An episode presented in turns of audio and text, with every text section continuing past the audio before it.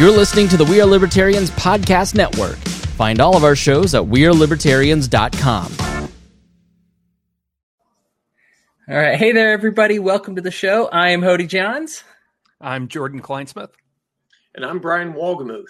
And this is Enemy of My Enemy, where you get to hear from left, right, and center libertarians about various issues. Today, we're going to be talking about the border crisis uh, if we're allowed to call it that. So, for the last two months, immigration numbers on America's southern border have sharply increased to uh, about pre pre COVID like uh, in in fluctuation. Customs and Border Protection Commissioner Mark Morgan had been warning uh, since his presumptive appointment that summer months. Uh, the end of the pandemic and hurricane season in Central America would all result in elevated numbers so we did have some warning that this was coming. Uh, there was some posts about the from the Washington Post and from CNN talking about how, hey, these immigration numbers are about to really spike on us. Um, even with two new overflow facilities, fourteen thousand children have been separated from their parents. Five thousand are still in the old cages, the inhumane old cages, and not in the overflow facilities. And virtually all immigrants are being held past the seventy-two hour period when it is legal to detain and illegal or a uh, an undocumented worker, a uh, an immigrant. Uh, Jen Psaki said uh, the word crisis. The Biden Im- uh, administration has released a statement saying that they don't think of it like a crisis, and they're trying not to use the word crisis. Um, Biden did do an interview where he said, "quote unquote, stay home" to people who were thinking of immigrating to the United States. Brian, I think we went to you last time, so let's hear from Jordan first. Jordan, what do you think about it? Sure. Well, um, I think first and foremost, what's most telling about this scenario is just how far the Overton window has shifted on this topic in public discourse over the course of the past 30 or so years. So, uh, there's two major things that I was going to recommend that all listeners check out that are um, very good quickly digested, one very shortly digestible, one a little bit longer that I think will really be good historical primers on this. One to give you an idea of what the political climate was about 30 years ago. Watch Ronald Reagan's farewell speech. Um, you can't really think of a more sort of classically conservative character in U.S. politics than Ronald Reagan. And to hear his farewell speech, which is quite telling that he dedicated it entirely to talking about the fact that he lo- why he loves America is that any man and or woman, presumably, uh, in the world can come to America and become American and that we renew ourselves periodically. And you hear someone talking about a free flow of immigration. And this is, you know, the head of conservatism at the time, you know, of, of his contemporaries. This is somebody who signed in 1986 an amnesty bill um, giving amnesty to 3 million undocumented uh, uh, immigrants on shore. And so we've gone from that to a complete flip where, you know, back then, basically both sides of the spectrum, both Republicans and Democrats were saying we f- favor a more liberal immigration policy where people can come here rather freely and they can go home rather freely. And that was pretty much the case. Now, if you want to see a, a longer depiction of our history in America with immigration, take a look at the recent Netflix series that came out called Amend, The Fight for America. It's actually a really good series from a historical credibility perspective. They use a lot of first source uh, sources, uh, primary sources, where they actually use the um, public speeches and personal correspondence of, of like Abraham Lincoln, a lot of notable figures back then, and have people perform them. Um, so like it's a very credible, uh, historically production, I would say. Um, but it really goes into the great history of um, immigration in the U.S. and namely immigration centers around the 14th Amendment um, of the Constitution, and that and that's really the focus of that amend series. And they talk about all the different groups um, that are impacted by that. But the sixth and final episode is all about immigration and immigrants and how it really impacts them. And and really back in the late 1800s, when that amendment was ratified, was when we got the clear doctrine of what people call birthright citizenship, which is the idea that very clearly in the in the Constitution it says you know, any, anybody who is naturalized or born in the U.S. is a citizen. Plain as day. Like that's what it is. And yet in recent years, we've had people try to say birthright citizenship is crazy and anti-American. And they've tried, but that's been in the constitution since the late 1800s. And so it just kind of goes to show this shift that's been happening, you know, before our eyes slowly. And it was really kicked off with Bill Clinton kicking with the, um, his passage, I think it was in 96 of, um, and, you know, Newt Gingrich was speaker at the House at the time. So this was a bipartisan exercise in evil, as I would call it.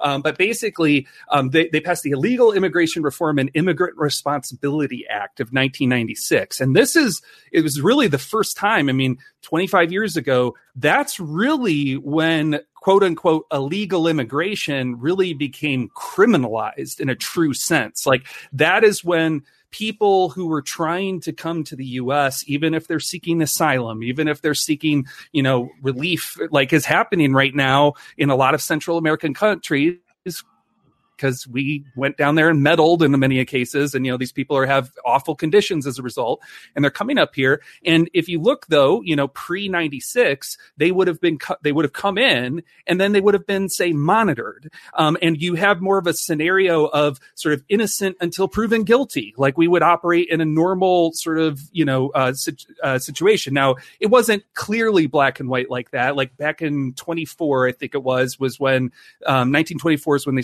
started issuing the first uh, visas that were required for people to come in the U.S. And that was used sort of disproportionately and forced against you know different groups. I myself am the product of a very liberal um, immigration policy. Both my mom's parents came over from Scotland just following World War II, and my dad dad's mom came over from Canada in 1952. And, and in both of those cases, it, the, the general principle was just show up like technically, yes, you had to have a visa, but oftentimes it was as simple as like going to the US embassy and they'd quick scribble on something, or people would come in with a scribbled piece of paper and they would accept that as a visa. And it wasn't this like crazy you know oppressive um, gatekeeping into the country that that we see now which again is really only a relatively recent phenomenon so in the past 25 years what we've seen is the rise of a new prison industrial complex, essentially, that's explicitly targeted around immigrants and the detention of immigrants. That prior to 96, that behavior of just crossing the line wouldn't have been considered a criminal act. It was, you know, not something that you would have been jailable for. So what we have now, you know, and it really just kills me when I see things like Biden's immigration crisis or the White House's immigration crisis, which of course Fox News likes to call it. But this has been a crisis of the executive branch's own making since the mid 90s that has permeated through every you know presidential um, administration since. This is not a Democrat or a Republican thing anymore. This is an entirety of the federal government, and all of them have blood on their hands. And what has happened with the shifting of the Overton window is to even suggest. So the idea behind the Overton window is that it's the it's the window or the range of allowable discourse in in society. And so the idea is you can talk about things, you know, that go out to this side of the Overton window and you can talk about things that go out to this side. But as soon as you go outside those edges, now you're a radical. And that is something that, you know, we cannot talk about. And that's, you know, completely outside. And they've gotten to the point where they've shifted the Overton window so far that to say immigrants should be allowed in completely undocumented and allowed to just go about their business until they do something wrong. Is considered just absurdly radical. But that is the position that I think we as libertarians are obligated to take. And I think the last thing that I will talk about this is that this is something that has had an impact on the Libertarian Party. And if you look back in the early 2000s and you look at, I think it was the 2004 convention was the big sort of inflection point where pre 2004 they had a very explicit plank in the in the Libertarian Party's principles that said we support the free movement of people across borders. We do not recognize any governmental authority to essentially preclude any of that movement whatsoever. And in 2004, they added a weasel word, as Wikipedia would call it. And that weasel word is unreasonable.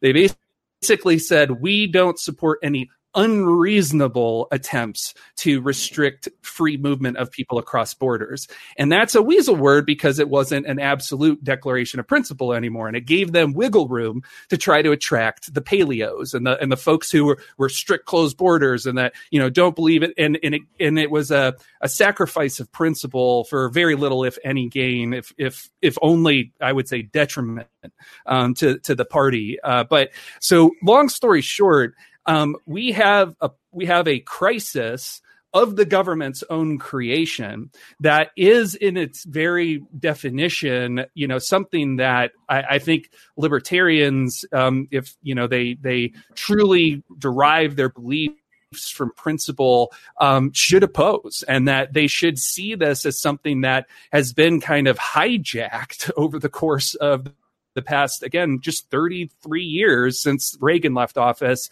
um, in oh, in the course of public discourse to make the idea of free people moving across free borders a, a ridiculous thing. And and so I just that's my biggest point I want to say is is just to point out just how far this whole conversation has shifted over the past 30 years and really encourage people to reflect like what has really changed in that in that time frame other than huge government encroachment um, and and what should we be potentially reassessing as a result? Brian, your thoughts? Um, the thing is this: I, I remember '86. Uh, I was alive for it. Um, I, I, was there when the amnesty came through across, and it was, a, and if I recall, it was a compromise um, because there were three million illegal immigrants in the country, and it was, what are we going to do? There, there's a few pieces, Jordan, I'm going to take issue with. Not that they're wrong, but I just want to add some color to them. So that's the first one. Illegal immigration's always been, and immigration in general has always been viewed by everybody who lives here long enough as generally a eh, type of thing. We can go back to the 20s with the no Irish, no Germans, you must speak English, things like that. We can go back to even earlier than that with the Chinese on the West Coast there's always been a why are they coming here? And as a product of someone who was that, I mean, with a last name like Wolgemuth, it wasn't like I was born in, you know, in, in, Nantucket or anything, but, you know, that name comes from Germany, and it's because we were immigrants that were forced off of our land to come to this country. So, looking at that aspect of it, I, I've always been for immigration. But to say that Reagan was the last one and that everything changed back then, there's a few pieces of that. Well, number one, it was a compromise. Tip O'Neill was the Speaker of the House at the time, and at that point, they had to get something done because they Reagan knew it was kind of a dead end at that point. And I remember a lot of debate going on over that time frame. Let's fast forward though to to, to Bill Clinton. Remember, we just gave amnesty at that time back in '86 to three million immigrants Bush comes in, starts Gulf War One. We go through that. Bush, no new tax, are going to read my lips. Oh, by the way, I was full of garbage. Bill Clinton comes in. Bill Clinton comes in on the coattails of running, you know, a far more liberal, but also a lot more open platform. What's the first thing Bill Clinton works to pass? NAFTA. Now, remember the whole point of they're coming to take our jobs guess who they were saying was going to come take their jobs? Yes, in Mexico, but they're also worried about legal immigrants. Guess who the big push behind that was? What I mean, the the right was maybe a little fuzzy on it, but it was hard left labor that was very interested in trying to stop those people from coming in and working very cheap. They wanted to stop Mexican factories popping up on the border to start having stuff coming in tariff free. That really threatened American jobs. So if you look at the timing of NAFTA, you look at the timing of that bill where it started to criminalize it significantly. It was it was always still kind of fuzzy, and then you had border patrol back then; they would get you in. All right, you claim asylum. So okay, that started right after NAFTA. But there's another piece of that as well. I did want to go over, and that was we used to have in this country most favored status for uh, immigrants that came in. They could claim asylum right away based on the country they were from. What's the one country Obama turned off during his term? And it was never turned back on. Cuba. Remember the Mariel boat lifts? I don't know if you guys were old enough for that. No. You know, if you remember early '80s, right? Yeah. late '80s. All the boats coming over to Miami. Just if you could make it, you got in. What did Obama do? He flipped the switch. Well, pe- the preferred immigration route originally was Cuba to a Central American country where there was favored immigration, and then they would go ahead and come to the U.S. and hey, I, I'm here, and they would automatically get in. Obama turned that off as part of normalizing relations with Cuba. So uh, I want you to think about this. I mean, this this is where it kind of gets where it's a bipartisan issue. First of all, we flipped the switch, which, by the way, we flipped a switch. It wasn't that it wasn't like, well, as of January one, anyone that's not here is no. Obama cut it off, no notice, sent it out, and said we're normalizing relations with Cuba. Oh, by the way, if you're Cuban and you come here, we're going to ship you back. How do Cubans? How does the Cuban government take it when you leave their country illegally? if you if you get famous for it, they'll put you on posters right. and make sure you're comfy, right? I mean, or, Elian Gonzalez. Or, or, they'll send in INS to go in and grab you off your uncle's arms and ship you back over to Cuba. Right. Or if you can throw a baseball really well, then well, we'll put you on a team. so that and that's the problem here is that it's uneven enforcement of immigration policy. Now, one one eye opening piece of this to me, and I'm gonna and I promise to keep this part short. I was down in Belize several years ago, and I was talking to one of my tour guides, and uh, he's taking us through. And I was like, "Well, what's it? I mean, like, you don't want to leave, obviously. Immigration came up as a topic. I was like, "What's it like when you try to go?" He goes, "The worst part of it isn't the U.S. The worst part is Mexico." And I'm like, "Really?" And he goes, "Oh yeah. What happens is when the federales get you, they'll know you're not Mexican. They'll know. They can tell by the way you speak, your, your dialect and things like that. They can tell you're not Mexican. So what's the first thing they do? They rob you completely. I mean, everything of value you have, they rob you. And if you tick them off, they throw you in jail or they throw you across the border again and you're out all your money, phone, everything else. They just drop you blind usually. So the guys have told me when they would go over to Mexico to have parties and stuff like that, they they the minute they heard the federales, they were out of there because it was worse than INS. At least INS will give you your stuff back in, in, most cases. Um, but the, you know, we look at immigration policies as the U.S. is we should be this shining you know city on the hill when it comes to policies. But we look at policies when you look at Mexico. Uh, Canada is obviously much more friendly than we are, but Canada, but Mexico, all the Central American countries, things like that. If you're not there, if you if you're not a native to that country, trust me, you're getting a far worse treatment. Which means we should obviously be much more opening. As a libertarian, I'm for open border policies, but I'm also for hey, could, could you sign in at the desk, please, and and let us take your photo. But and this gets to the other point as well when my family came here, we had nothing, Zippo, not as most immigrant families in the in the late 1800s, early 1900s had.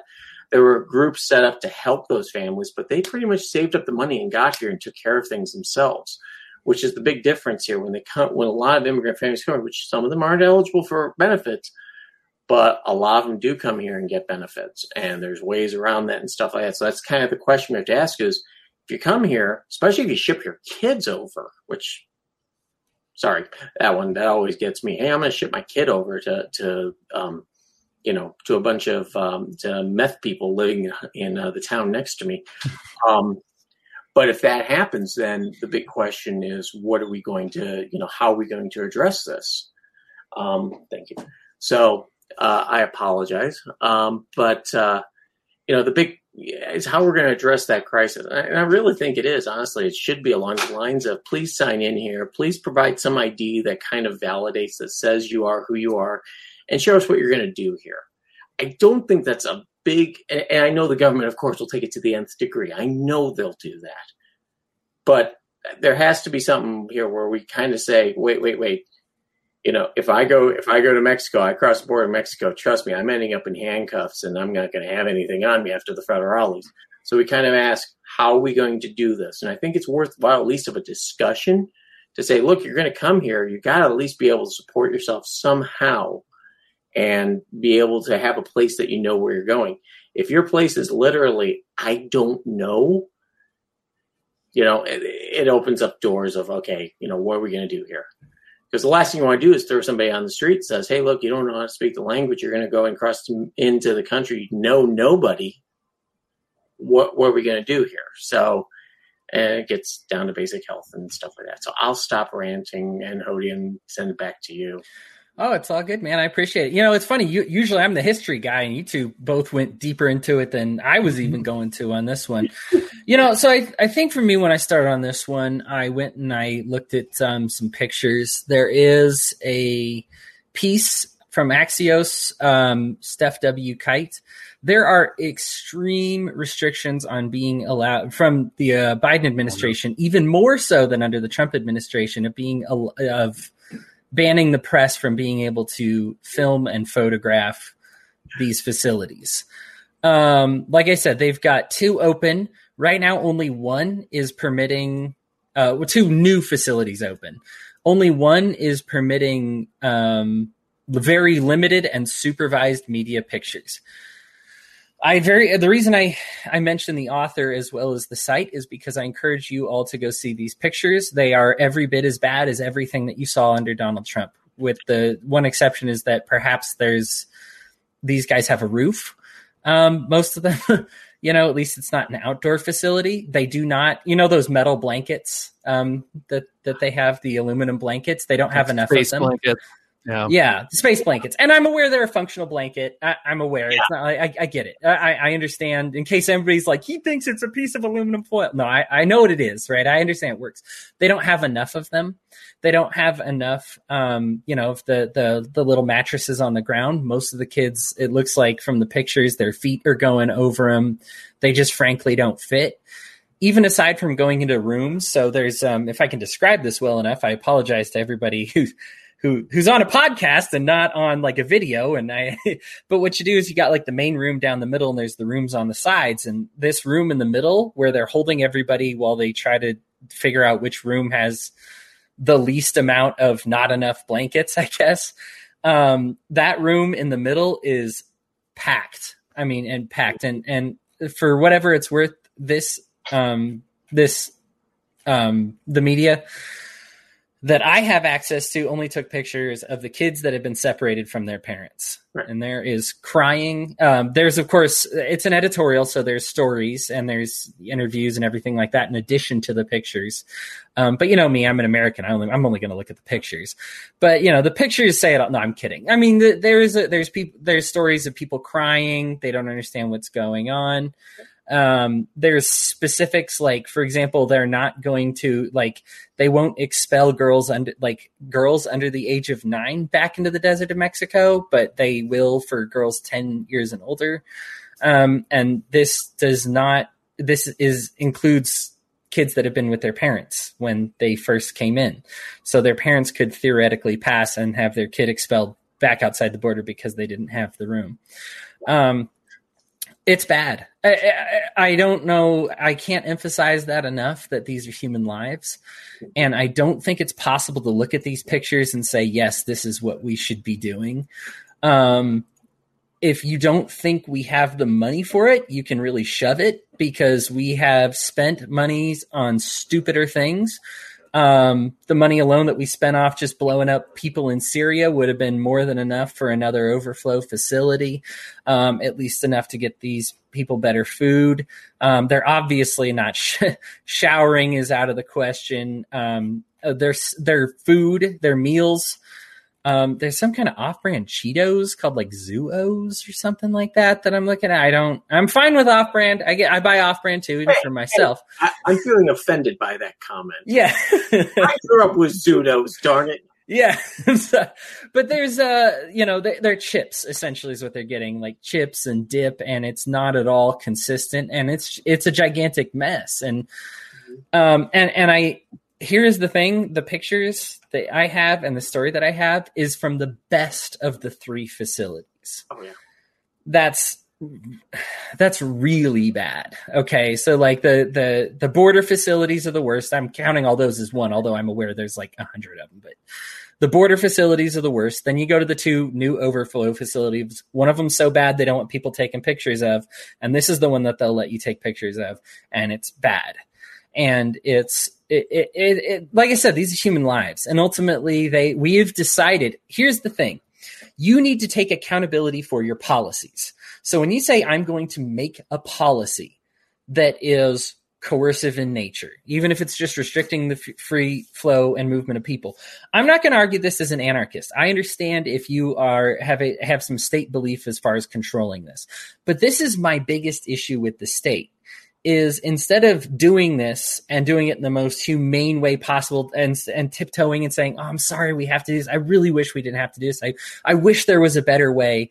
They are doing this in the most they are doing this in a terroristic way, in a way to say, "Get out, go home. You don't want to go through this. We'll separate you from your kids." I have written a story about um, my position. I am I am flagrantly open borders, if not no borders whatsoever. Um, and they will take, I mean, there are people here who are pedophiles who have been caught touching the children who still are in ICE and they are still controlling the border and with the patrolling the border and they move them to different facilities because they're not American citizens. I'm sorry, no due process we'll field your complaint. And we're still going to have them have sex with your children just you know somebody else's children at, at this other facility over here. It's filthy. It is wrong. It's despicable. I understand like one bad apple spoils the bunch here and here's the thing if you make this policy, you are responsible for those people, right? If you say, I believe in closed borders, then you need to take responsibility for the people that you have enforcing those closed borders. And when something goes wrong like this, you can't continue to advocate for closed borders without fixing what you have. Otherwise, you have to let the humane people take care of it. And so this is, I mean, that's really my thoughts on it. Biden promised, um, it was actually his fir- very first very first broken campaign campaign promise. He broke it on day one. Um, he's had a bunch, but his very first one, he promised a hundred day moratorium on this. And not only have we have the opposite of that, he has done worse than Trump in every way that Trump screwed up. And Trump screwed up really bad on this. I cannot emphasize enough that the work that I did and the statistics that I have are mostly under the Donald Trump administration. He has done even worse than that. He had the warning about it and he virtue signaled to everybody by saying, yeah, I'm going to let these guys through because they're human beings. They're people too. And then he proceeds to be the bigger monster.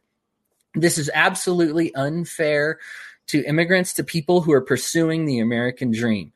Now, I do not trust government as much as Brian uh, Brian might to say that. And I understand, Brian, you say they're going to take it to the nth degree, and you know, but I know what the government's nth degree, and frankly, this is just what it looks like. We trust them to do something well, and they don't do it well. Now, I am also not a total idiot. Now, in my analysis, the illegal immigrants in here currently are a net positive for the economy most people outside of there are there are like widely debunked statistics that you can find. I've gone into those before that talk about how they might be a net negative and then you compare to the average american and the average american is even more of a net negative if mm-hmm.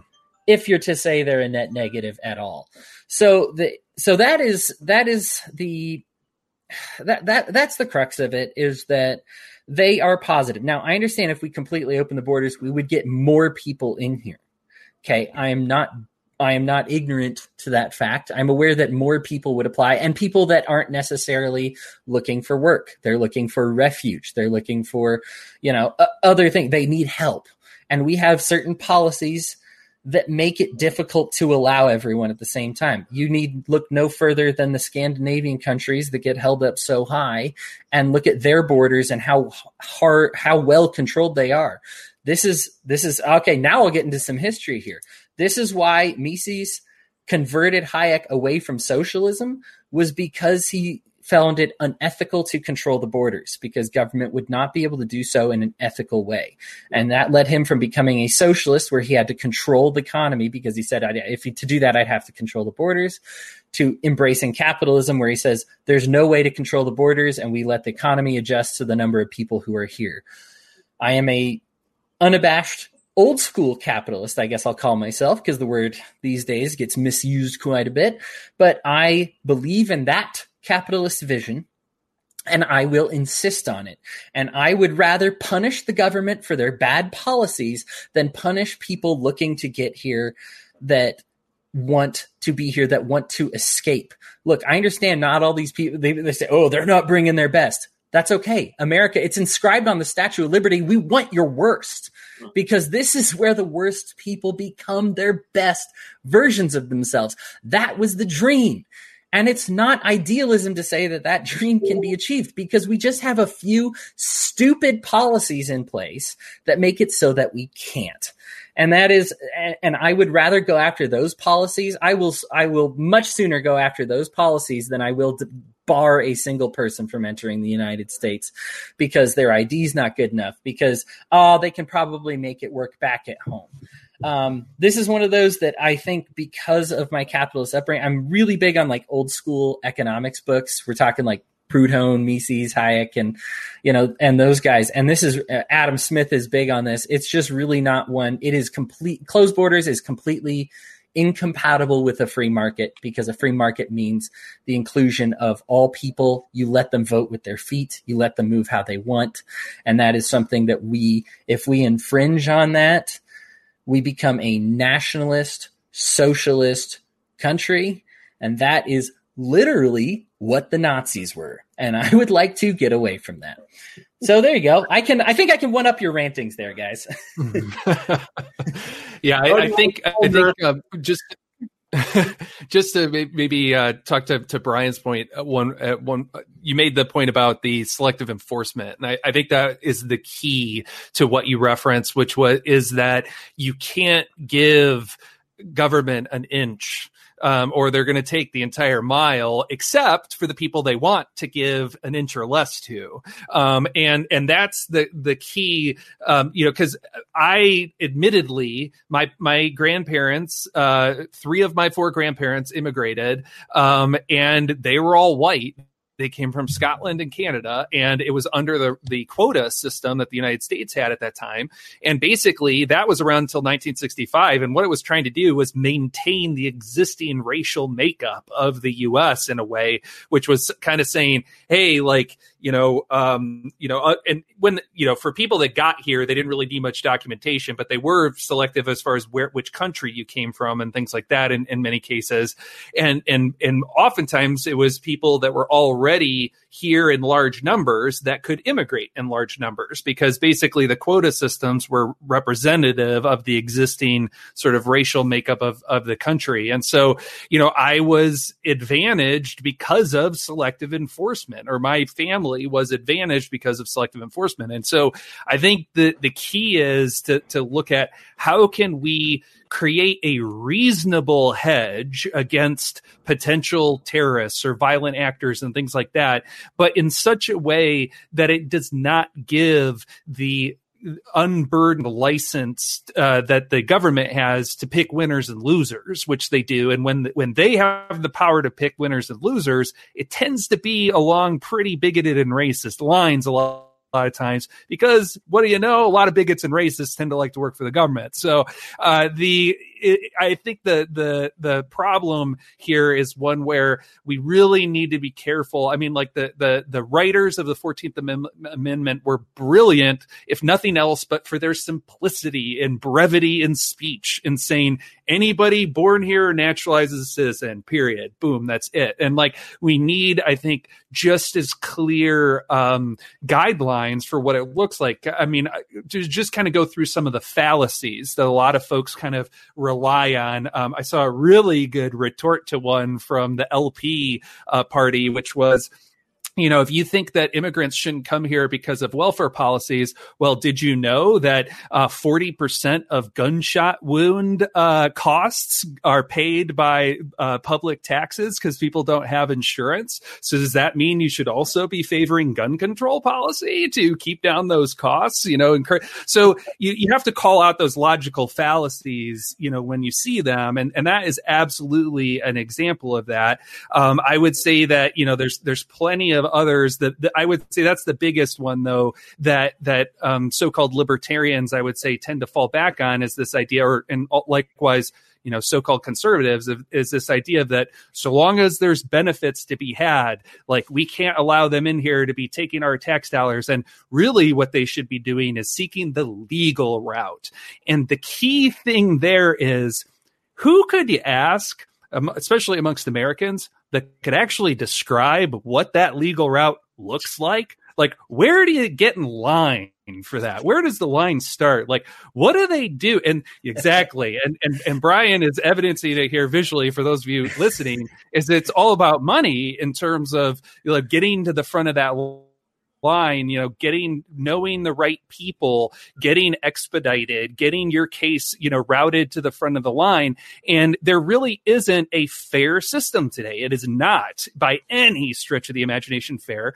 And and really what we should be doing is redefining the definition of legal immigration.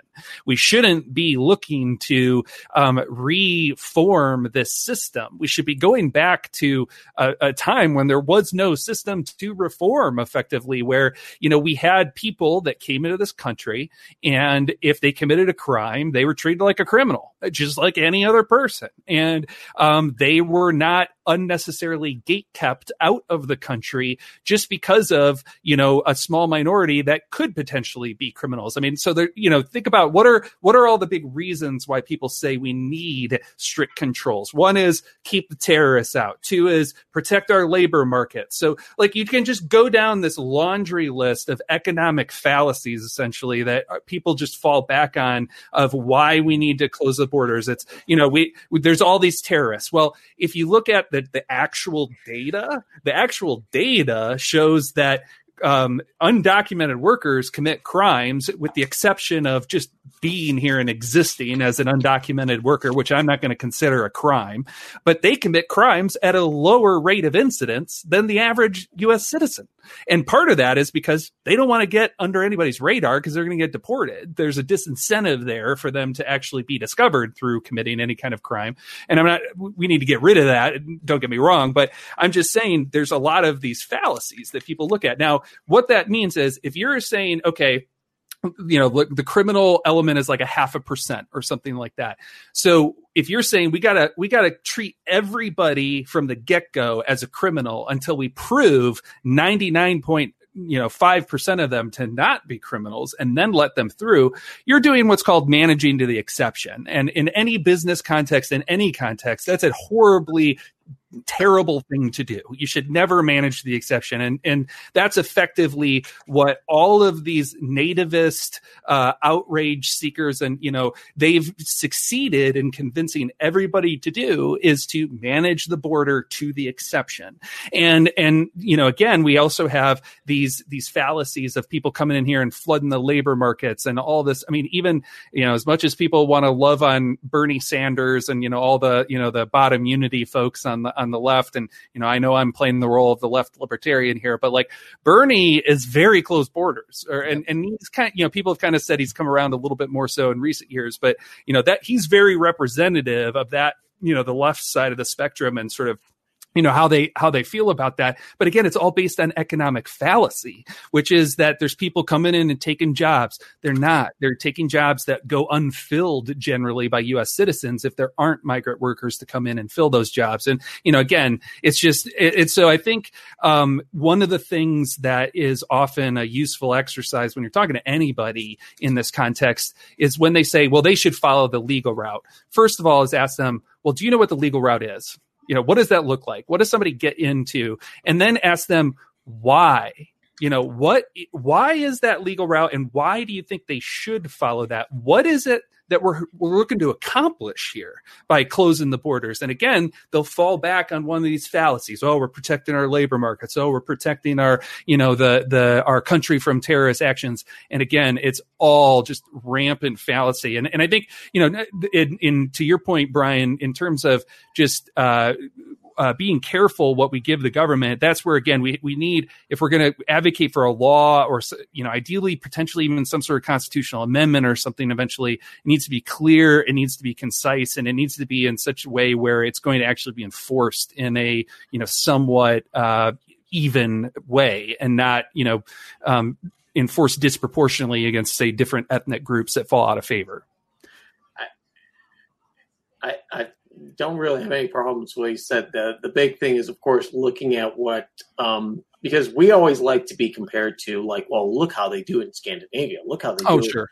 Sure. Look how they do it in all these other countries. I actually looked at the process to just work, and that that's work in a very forward thinking country, which is New Zealand. Mm. uh, about 10 years ago. I went to look for the process of well, what would it take for me to work in Australia or New Zealand? And the reality is they have a quota system too. And Yep. so does Japan. And so does Thailand. And so does the Mhm. UK, EU, pretty much everywhere has a quota It's an system. international prisoner's dilemma. Yeah, it's yeah, it is. It's like, all right, well, where do you go? Um, and, and the funny thing is that the same problems we're complaining about here are happening in Australia. They're happening in New Zealand. They're happening in the EU. Who, by the way, remember the EU is held up as the poster child of whoa, we're and all these countries are going, wait, whoa, wait a Right. minute, we, that's a lot you're asking here. So. I, and I agree with you that the, the it should be welcome. Come on in. Please sign your name at the door. Um, and we'd like to get you on the path to citizenship. Here's the classes we'd like you to attend because you're right. The process to get here legally is first you got to get into the quota line. Okay, well, you know who's who's interviewing you. It isn't some sort of like you know well-educated, thoughtful person. It's the dude or dudette that's that picked the lowest. You know, oh great, I got Afghanistan. You know, who mm-hmm. did. I take off in the State Department? You know, I got Zimbabwe. I I would sit there at the embassy and interview these people, and I have to say yes or no to a certain amount of them. And guess what? I'm a bureaucrat and I don't want to be here. And guess what they're going to do?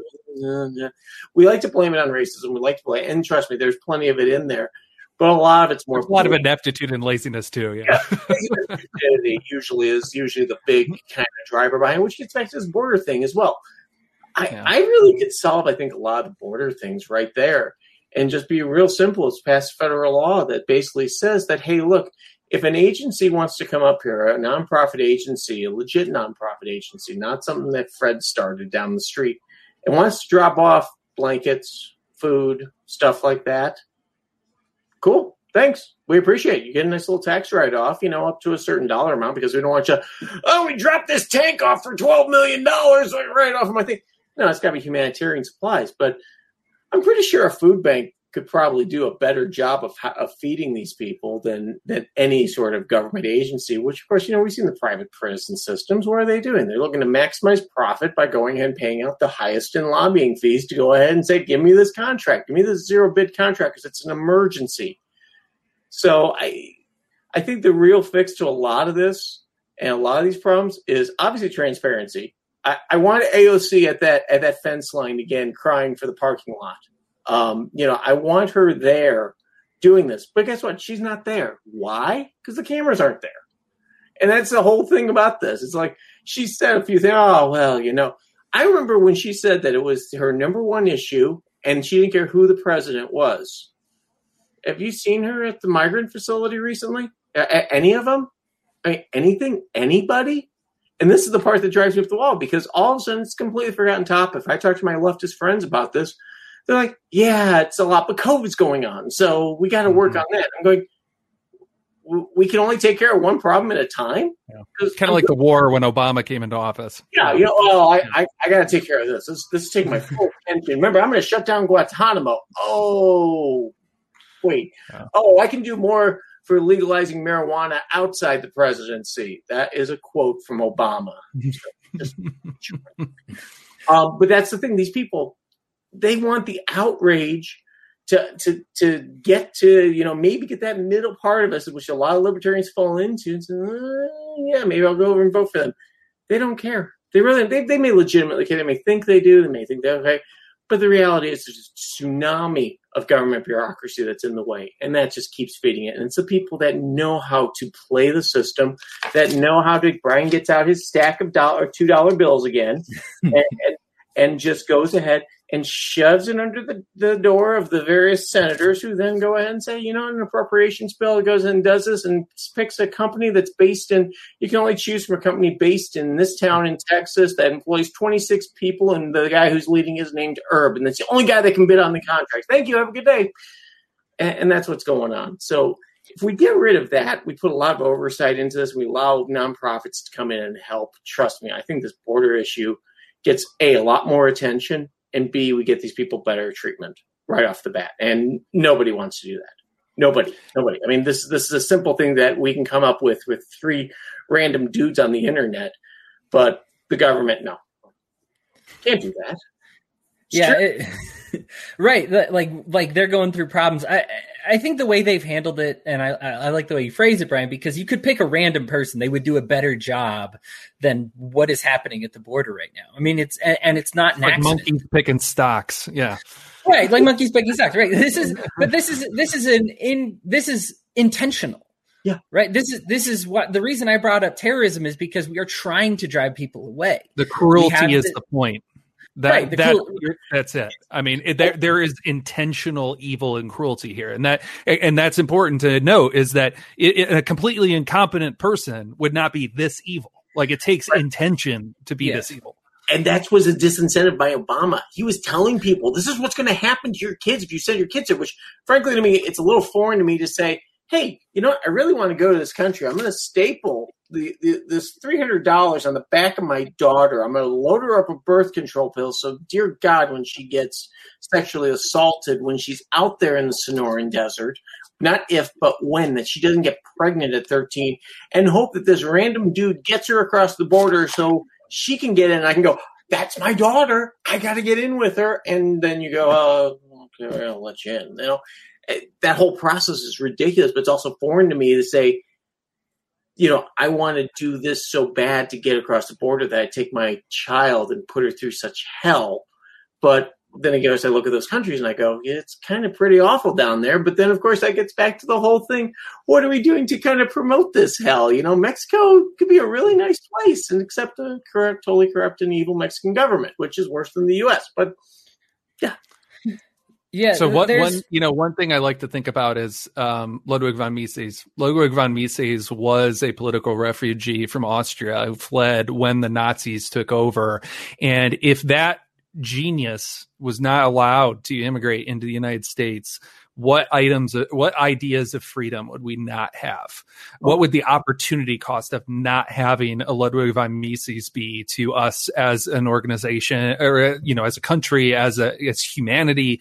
And um, I think that we don't we don't put it in those human terms, like you said, Brian. Like it's hard to even fathom the idea of a father sending their daughter as this anchor, you know, to be able to get them to a better life. But I hope that people would see that as a testament to just how bad their current life is. And we have to be willing to look at um, these people as people, you know, as the, as the Depeche Mode said, people are people. And, you know, it's, it, it's really something that, um, you know, I, I something I'll just share is that I had some new, um, you know, medical uh, things come up in my life this past year, and I have never had so much empathy for people going through things with insurance and stuff like that as I've had in this past year. And I think that the whole debate over, you know, nationalized medicine and things like that um, has been one that I've largely been able to shrug off because it didn't impact me directly. Like I didn't feel the direct impact of that. And I was able to then, you know, make just sort of armchair assessments and things like that that um, didn't have like a, a, true skin in the game, so to speak. And and I think that that's why it's it is hard to say like, man, what a horrific person like they would have to be a monster to send their kid like knowing that they might get or you know might certainly get raped or something but like I think the comparison is what is their reality of their day to day life where they chose that as the you know the the uh, the winning solution. You know that that's what they were going to go with. It's usually embroiled in racism. The reason why they're leaving. yeah. So so there's man, you guys touched on so much, and there's a lot that oh, I want to talk. You can go down here. the medical thing, and I can tell you how the government has totally screwed up our entire healthcare system. Oh yeah, I mean, I, I, I believe me, I know. I, can, one I can formula, one formula that that screws up all of medicine, everything. So, there's like so so one thing uh, that you mentioned a little bit is that I do want to talk, touch on is this whole welfare idea. Now, there would be nothing more fatal to the welfare state than opening up the borders. You touched on Bernie Sanders, and this was one of the reasons he was a closed borders person for so long, is because it is a non-discretionary spending which it sounds better because like oh you know it's not discretionary they have to spend it. It's not based on the number of people. It's actually based on the amount of revenue and split among the number of people who apply. So the thing is is if we open our borders and instead of there being a million undocumented workers. We have 60 million. They all have to, the, the pie size does not change unless the economy grows. The slice that each one gets does change. So this is why it can be rather like if you love welfare, you absolutely need to close border state. This is this is proven time and time again. You look at the world, you look at all the Scandinavian countries or whatever you want, European countries that that have extensive welfare states, and this is a staple of them, is because they say, like, well, if we want it to be robust so that you actually are living well when you're on welfare, we can't have too many people on welfare, right? We need to regulate that number. And so, like, this number, it, it's non discretionary number, and it's something that libertarians kind of uh, right libertarians slash righties don't exactly understand because what they think is this will bankrupt us. No, the, the dollar amount is fixed it's fixed on a percentage, but you get it. It's fixed. It's the slice of the pie that will change. The pie itself does not. Now, there are some local and state exceptions, but generally, when we at least talk in a federal sense about it, that's what we're talking what we're dealing with we're dealing about welfare and so really it's it's one of those they say well we need to get rid of the welfare state first no you don't open the borders and it will collapse yeah. there is no ch- people can't live they you won't be able to live off of the amount of welfare that you would make so if you're really you know, the people who are actually not compassionate to the welfare recipients are actually the people who are clamoring about opening the borders. If we were to be technical about it like that, um, there are a few things. Another one, you know what? They, yeah. One point I think that's just an interesting one to make on, and, and your point's well taken about sort of the the social um, uh, homogeneity that is needed uh, in the European countries or exists in the European countries like Switzerland and Sweden and, and some of these others that allows them to have some of the you know stronger um, social safety net programs and things like that that they have. But I think it's worth calling out that that's another good example of that Overton window effect that I, I referenced earlier, and it's the one that the the left tends to talk about the most in reference to nationalized health care, where they'll say that um, in uh, basically the Overton window has been shifted in the U.S. so much that if you even hear mention of nationalized health care, then everybody goes socialism, socialism, communism, communism. When in reality, you look at some of these countries that have nationalized health care that, um, and, and this is not me advocating, you know, nationalized health care is the best option or anything like that, but I, I try to be a pragmatist and say, you know, wh- where do we stand? You know, what, what do we, what should we do based on current situation? But, um, if you look at these these countries, uh, say in the in the um, the a lot of the the Nordic countries, um, they are all ranked higher than us, say, in the Heritage Foundation's Freedom Index. So, like, if you mm-hmm. look at us at, from an economic freedom perspective of like how free is your economy, um, you know, a lot of these countries, Switzerland and and you know some of the Nordic countries, like I believe Sweden is in there, they're ranked freer than the United States. Yet they have nationalized health care. So it kind of seems it that is kind of an evidence where um, mostly special interest groups and lobbyists and, and whatnot have shifted the Overton window on just that one issue of healthcare, just like they've done it on just the one issue for immigration. So you have sort of this this this uh, Overton window that that exists like on a topical basis, and and this is another good example of where we've been kind of lied to. If you look at the you know, the globe really, and and the spectrum of politics globally, it doesn't really fit, you know, and it's not as crazy to think about nationalized healthcare um, as it is, you know, when you look at some of these other countries that are again, you know, freer arguably than we are. But, I will save the healthcare talk for a, a different day, um, because I can. I, I, it sounds like it would be a great debate because I can, yeah. I can definitely uh, uh, shred up some of what the European mm-hmm. countries are going through. Uh, Hody, Hody, yeah, I, Brian. One thing when you said about the Overton window shifting, okay, I had to pull up one of my favorite cartoons, and I don't know if you guys heard of Bloom County, and I know Dennis is probably spitting now. He knows about it. no. I had to look at the date on it. The date on it. It's one of my favorite cartoons, and it's May May second, nineteen eighty two. Okay, and it was talking about the vanishing liberal. And guess what the topics were back then? Welfare, no nukes, mm. solar power, gun control, socialized medicine. Do all of those sound a little familiar? Mm-hmm. That's 39 years ago. And, Yeah. and it's all the same thing we're arguing about now. It's 39 years and we're still arguing about all of those things. You're right. We'll take the healthcare topic off. Take it Table it for now. Yeah. it is it's always been there it's always been a topic and it's always been just something that it, it may shift back and forth a little bit but guess who keeps messing with that window? It's not the us public. It really isn't. It's politicians. It's the media. Yeah. all of them all of a sudden getting upset about ooh can we get trump on this? or ooh can we get this person on this? Can we do this? Can we get angry about something? And that's what they want is anger because more people watch angry tv they anger watch and Right. that's great for ratings because you can see all now with trump gone all the cable news networks are suffering so anyhow continue Odia. Yeah, you're good. So the uh, another thing about taking our jobs, uh, the issue is that when you have more workers, you have more jobs, and capitalism adjusts to. Now we don't have a capitalist society. I get it, but if we if we did, you know, it adjusts to increase the number of jobs. In fact, the early socialists, including um, PJ Proudhon, uh, wrote in Philosophy of Misery that that's the problem with capitalism is they'll never have enough jobs to supply all the people.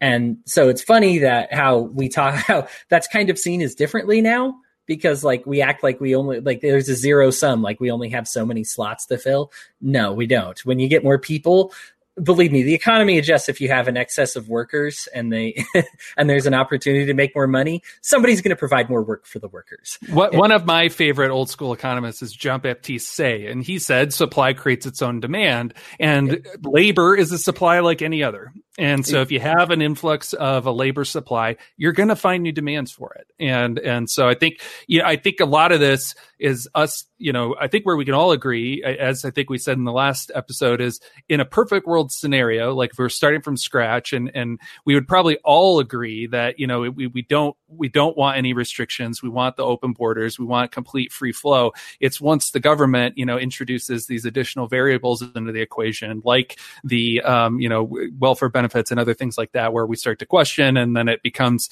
you know, more of this pragmatic uh, debate on on how do we kind of work through the government's morass that they've they've set up for us. Yeah, there's, uh, and and just to round out this topic, we only got so many minutes, but I, I, I just I have too much to say, so I'm just going to fit it in here. It doesn't flow at all, but here we go. Here's here's uh here's me blocking the Suez Canal here. I'm just going to throw it in there and hope it fits.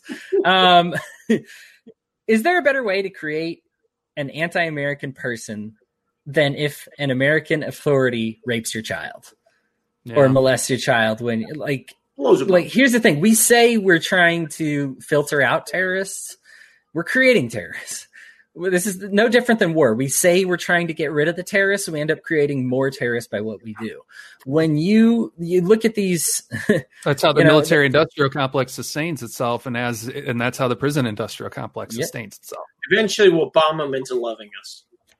Yeah and and it's just it's one of those things that you can't say like well i'm just really worried about terrorists and then do something that functionally creates more terrorists. Again you're allowed to be statist. I, i'm not i'm not gonna i'm as much as a huge fan of like no borders as i am I accept that you can believe in closed borders and still be a libertarian. However, if you do, you have to take responsibility for it. The responsibility has to come into place right now. We say this with the schools all the time. You we'll give you money if you show us your finances, if you show us you can handle it responsibly, if you provide proof for your work. It's no different than the borders. You provide proof that you're doing an effective job, that's when you get the money, not first. I am not going to support a system of closed borders until you show me that it can work. And right now, they're showing me the opposite of that. Lastly, I do want to dispel the idea that they're, uh, I know I said like, oh, they're not sending our best, best. That's fine. We, we want their worst. This is no different. ICE is no different than the Department of Education in the sense that they need to fund themselves. So they will make excuses to fund themselves. If you've not heard of the University of Farmington, I encourage you to look it Mhm. up. We took these are STEM jobs, by the way. This is right near me. Yeah. Oh, oh, you're familiar with this then. This Yeah. isn't this is nuts. So they make a fake university. They lure people, they lured people, they were in India. They lured Yeah. people from India. It was a honeypot operation, essentially, is what it They, was. they Yeah. lured people here to say, like, hey, we've got this awesome program, and here's the way it works. We will you, you pay tuition, You know, you pay your tuition, and what you'll do is you'll get to learn on the job. So what we will do is we'll send you to an employer um, who's in the and STEM jobs, science, technology, education, and much more stuff. Now, mechanics. And so what you got is you got these very intelligent people, right? Who were like, oh my gosh, this is my chance to come to America. Okay. Finally, uh, well, I don't even want to spoil the thing. They register on the uh, it's so a legitimate credentialed school is kept track in the Department of Homeland Security, and they and they were listed. This University of Farmington that was created by ICE, right, was listed as there. They also had a number for employers to call to say, Hey, is this person a member of your school? Is your program legitimate? And they had people who would answer the phone and say, Yes, we're legitimate hire this person. This is on the job training. So what they did is they hired these people. They were functional, successful scientists, technicians, engineers, and mechanics. These guys were incredible. And so we brought them over here pretending to educate them. Now yes, the, did the university ever offer any official credits? No, but what they said is you're going to get credits from on the job training. These people who they lured over here believed that. Then what happens? Uh, we disclosed it to the public. It was January 30th of 2019, um, and announced that hey, yeah, this whole thing was fake. Um, we had some fake recruiters do our job for us. Um, a, a, lot. Of, it was uh, it's from this um, a specific area of India where they kind of spoke like uh, it's the Telugu dialect. I'm not familiar with it. My brother's a linguist. I'm sure he's very ashamed with me right now. Um, but but you know they they were mostly from that area i think a couple of them were from palestine um, but just said like okay guys it was all fake now here's the thing we're keeping the tuition money you paid you're fired from your jobs we're arresting you they actually ended up arresting 161 stu- students if they didn't leave and ice was paid huge amounts of money from this operation plus they got to keep the tuition that the kids paid this is ice. Here, this is this is this is what Evil our economic incarnate. system looks like. It is despicable. Okay, this is filthy. Obviously, I mean, it's taken to court, and unfortunately, not only did Donald Trump back this up, but Joe Biden has thrown his own lawyers into the mix here and says, "Yeah, this is this is how it works." And ICE, get this, Joe, Joe Biden himself announced it they will still be permitted to continue these operations. We are literally creating a problem so that we can fix it so that they can get money to fix the problem that they created. And it's not even a problem. I wish ICE had just shut down and let the kids stay because apparently they were doing a good job at their jobs. They were actually learning on the job training from high level stuff. You give kids a chance and they will prove you right for giving that ch- them a chance more often than not. These were the best and brightest people in the world and they we want them here as americans you should want these people here and ice kicked them out I, I have a great solution for that yeah anytime that there's a press conference on a law enforcement issue a press conference all proceeds are mm-hmm. immediately given to a, a, a fund that funds just simply nonprofits in a completely random state. It goes into a fund, and that fund then goes and funds it. Because I don't want those idiots to see a penny of that money. That's evil. They should refund it, yes, and they should stay here, yes. But what does that do for all those legal immigrants that want to come here? Wait a minute. What yeah. that is is that's a particular slice of the greater evil of civil asset forfeiture, and that's a particularly nefarious nefarious example of it because they're going after people who are particularly unable to combat it and get that money back. Like, and you know, civil asset forfeiture is just a an absolute travesty uh, nationwide. And that you know, that's probably be another great topic for a future episode. But um, the the biggest problem is is it does away with all due process because now they're they're reaching back on old common law statutes that allow them to initiate actions against the property being seized and not against the actual owner of that property meaning the uh, the property is not eligible for due process. So now that you get these cases like the United States versus 240,000 tons of unprocessed beef and all this weird stuff, uh, and and it's it and in this case, again, it's particularly evil because they're going after a very, very, um, you know, uh, vulnerable population of people that they can easily get this money from and steal it and keep it, and they're not going to face almost any challenges probably from it. Yeah, and I loved how that enforcement of those laws changed in a number of states when that funding went into the state Oh, general yeah. fund. The minute that changed the state general fund, all of a sudden, Oh yeah, they don't care. Yeah, they can't buy their fancy, you know, drug Yeah. cor- Corvettes anymore, Uh, and you know, One bought a popcorn stand thing for fundraising, and they bought some other stuff. And then the one guy bought a backhoe so he could dig out his backyard. So, Oh Yeah. my gosh. oh yeah, no, it's it's hilarious, and I, I I'm a huge fan of you know what every appropriation, need- every salary that's in the federal government needs to be on an Excel worksheet, and you've got 300 million auditors sitting here. And you go through and just whatever dollars are tied to it, and people will find that. I said, we write a good script in about 20 minutes prior to find all the dollars that go out the door and say, huh, it's kind of funny. This guy's uh, EI, EIN or social security number keep popping up, and look at this. That's that's 10 digits. So Dude, uh, I, I think Obama made the promise, right? Google for government, and then eight years later, nah, nah. I'm just kidding about that, guys. That was that was hilarious, wasn't it? he's though? like, well, wait a minute. Google's uh, their their tagline is "Don't be evil." No, can't get on board with that. yeah. must be evil. The- but- I, and- I will tell you, anyhow, guys, the this wasn't even the first fake university. They have done this before. Um, Yeah. There, there was another one. Uh, I think in Connecticut or something. It's just nuts stuff that they they did, and and like I said, they're going to continue to do it because it makes them money and it validates their existence.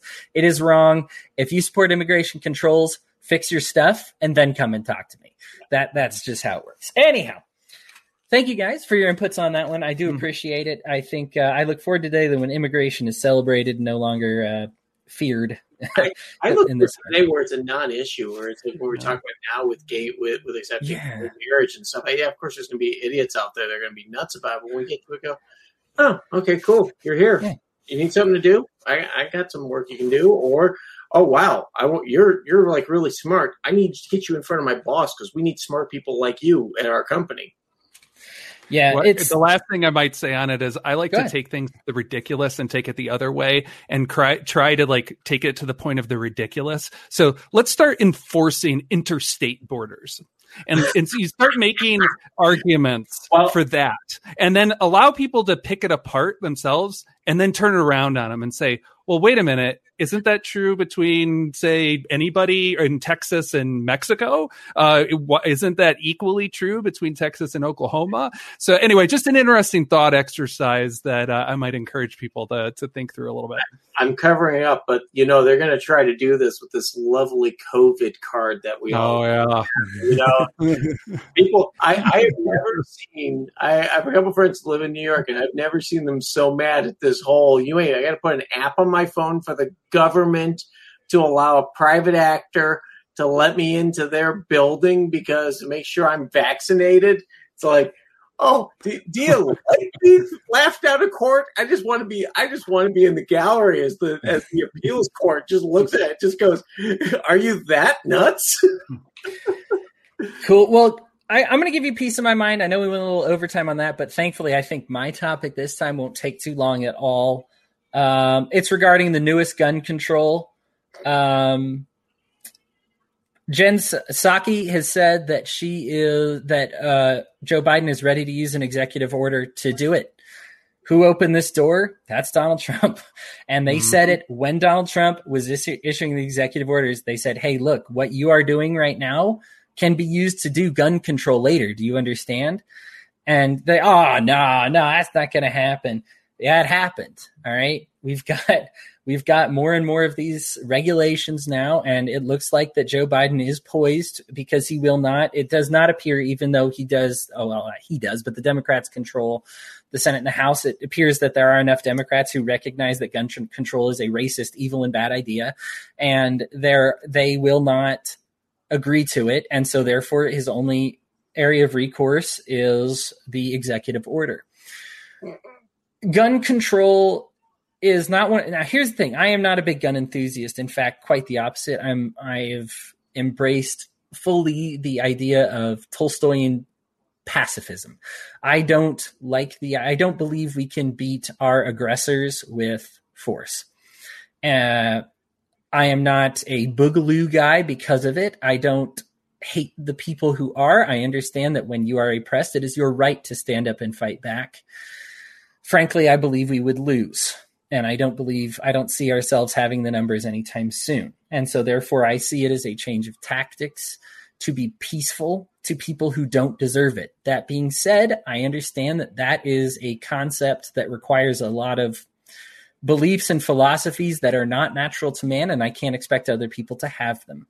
And so, therefore, I do believe that people should be able to defend themselves and feel free to own whatever they feel they need to own in order to defend themselves or even to to be the aggressors and to say, well no it's not even being aggressive to go on the active defense and line the state capitol buildings with people with guns to say hey listen if you hurt me, we can hurt you back. Okay. You are being the aggressor. This is what we are capable of. This is how gun control legislation started was because black people with guns scared white people. And that is things got worse from there. I guess you can't even say it started from there because there's been a few, you know, clips and, you know, people aren't allowed to have allowed to own nuclear arms and things like that. But there are things where I just say this is where it started. It was racist when it started because white people would do the same thing. They would form lynch mobs. They had guns then, no legislation. All of a sudden, a black group has guns, says, Hey, you are treading all over us and you are being, you know, what you are doing is being racist and then all of a sudden the government says like all right well maybe you can't open carry anymore that's that's not quite right and it's all gone downhill from there allowing somebody else to control your means of self-defense or whatever armaments that you feel you need to protect your family when those people are the aggressors what do you think they are going to opt for they are always going to opt for protecting themselves and not you because guess what? Whenever they're threatened, do you think they, whenever a gunman threatens them, do you think they're saying like, "Hey, maybe we should make the White House a gun-free zone. Maybe we should make my, you know, my Congress building a gun-free zone. Nobody's allowed to have a gun." No, they they bring people with guns in there to have them as quickly as they can. Um, I Chicago, the situation there breaks my heart. I've heard some. I, I they have available some police tapes of people screaming and crying who applied for a personal firearm as somebody breaks in their house and they're on the phone with 911 and you find out that they got murdered the next morning and they the their local governments did not did not allow them to have a handgun it's one of those things where they applied and i believe it was unconstitutional that they could decline them but they get to choose when they approve them which can be never. And they can sit on the desk and have your application sitting there for forever. Um, it is harrowing to hear these phone calls of people that end up getting murdered when they had applied for self defense, which they shouldn't have to do, and then they get killed. And who is this going to punish? If you believe that this is going to punish rich white billionaires for having security guards with guns, you're out of your mind. Like all laws, these are targeted I mean, we shouldn't be surprised at any point that Mr. I don't want my kids to grow up in a racial jungle, Joe Biden, is pushing for legislation that is going to accidentally punish a bunch of poor black people who want to defend themselves. This is, and, and I'm aware I'm making generalities. There's poor white people who deserve guns too. I'm, I'm just, the reason I'm using these words is because he, these are the people he's pretending to represent. And he is doing a piss poor job of it. Um, he is intentionally doing a piss poor job of it because let's stop giving our politicians an excuse for being stupid. Okay, they're all geniuses. They are all literally geniuses. They've all had higher education. They've all there's no website. Is, most of them are psychopaths too, but yes, yeah, that, this is exactly. There's no website you're going to direct to them with new information on this su- subject that they haven't seen before. It's not for your protection. This is designed to make you unprotected, to give them more power, to consolidate their power. It should be no surprise that Joe Biden has become worse since giving getting the throne of unlimited power. Duh. Everybody does. I would. I mean, it's just, you do not want anybody in a throne with near limitless power. Um, that's about all I got to say about it. Um, if you guys have some comments on it, I just, I, I, am not big on gun control because of the way it's implemented. And, um, anytime they well, say it's common sense, it's their common sense, and that's not so common. Well, I think in it, it's a you know pr- quite possibly the most perfect example of selective enforcement. Going back to our earlier conversation, and to your point, Hody, you know they always talk about you know it wasn't until the Black Panthers uh, open carried their guns on the steps of the California State House that you know they really started talking about you know passing open anti-open carry legislation in California and, and things like that.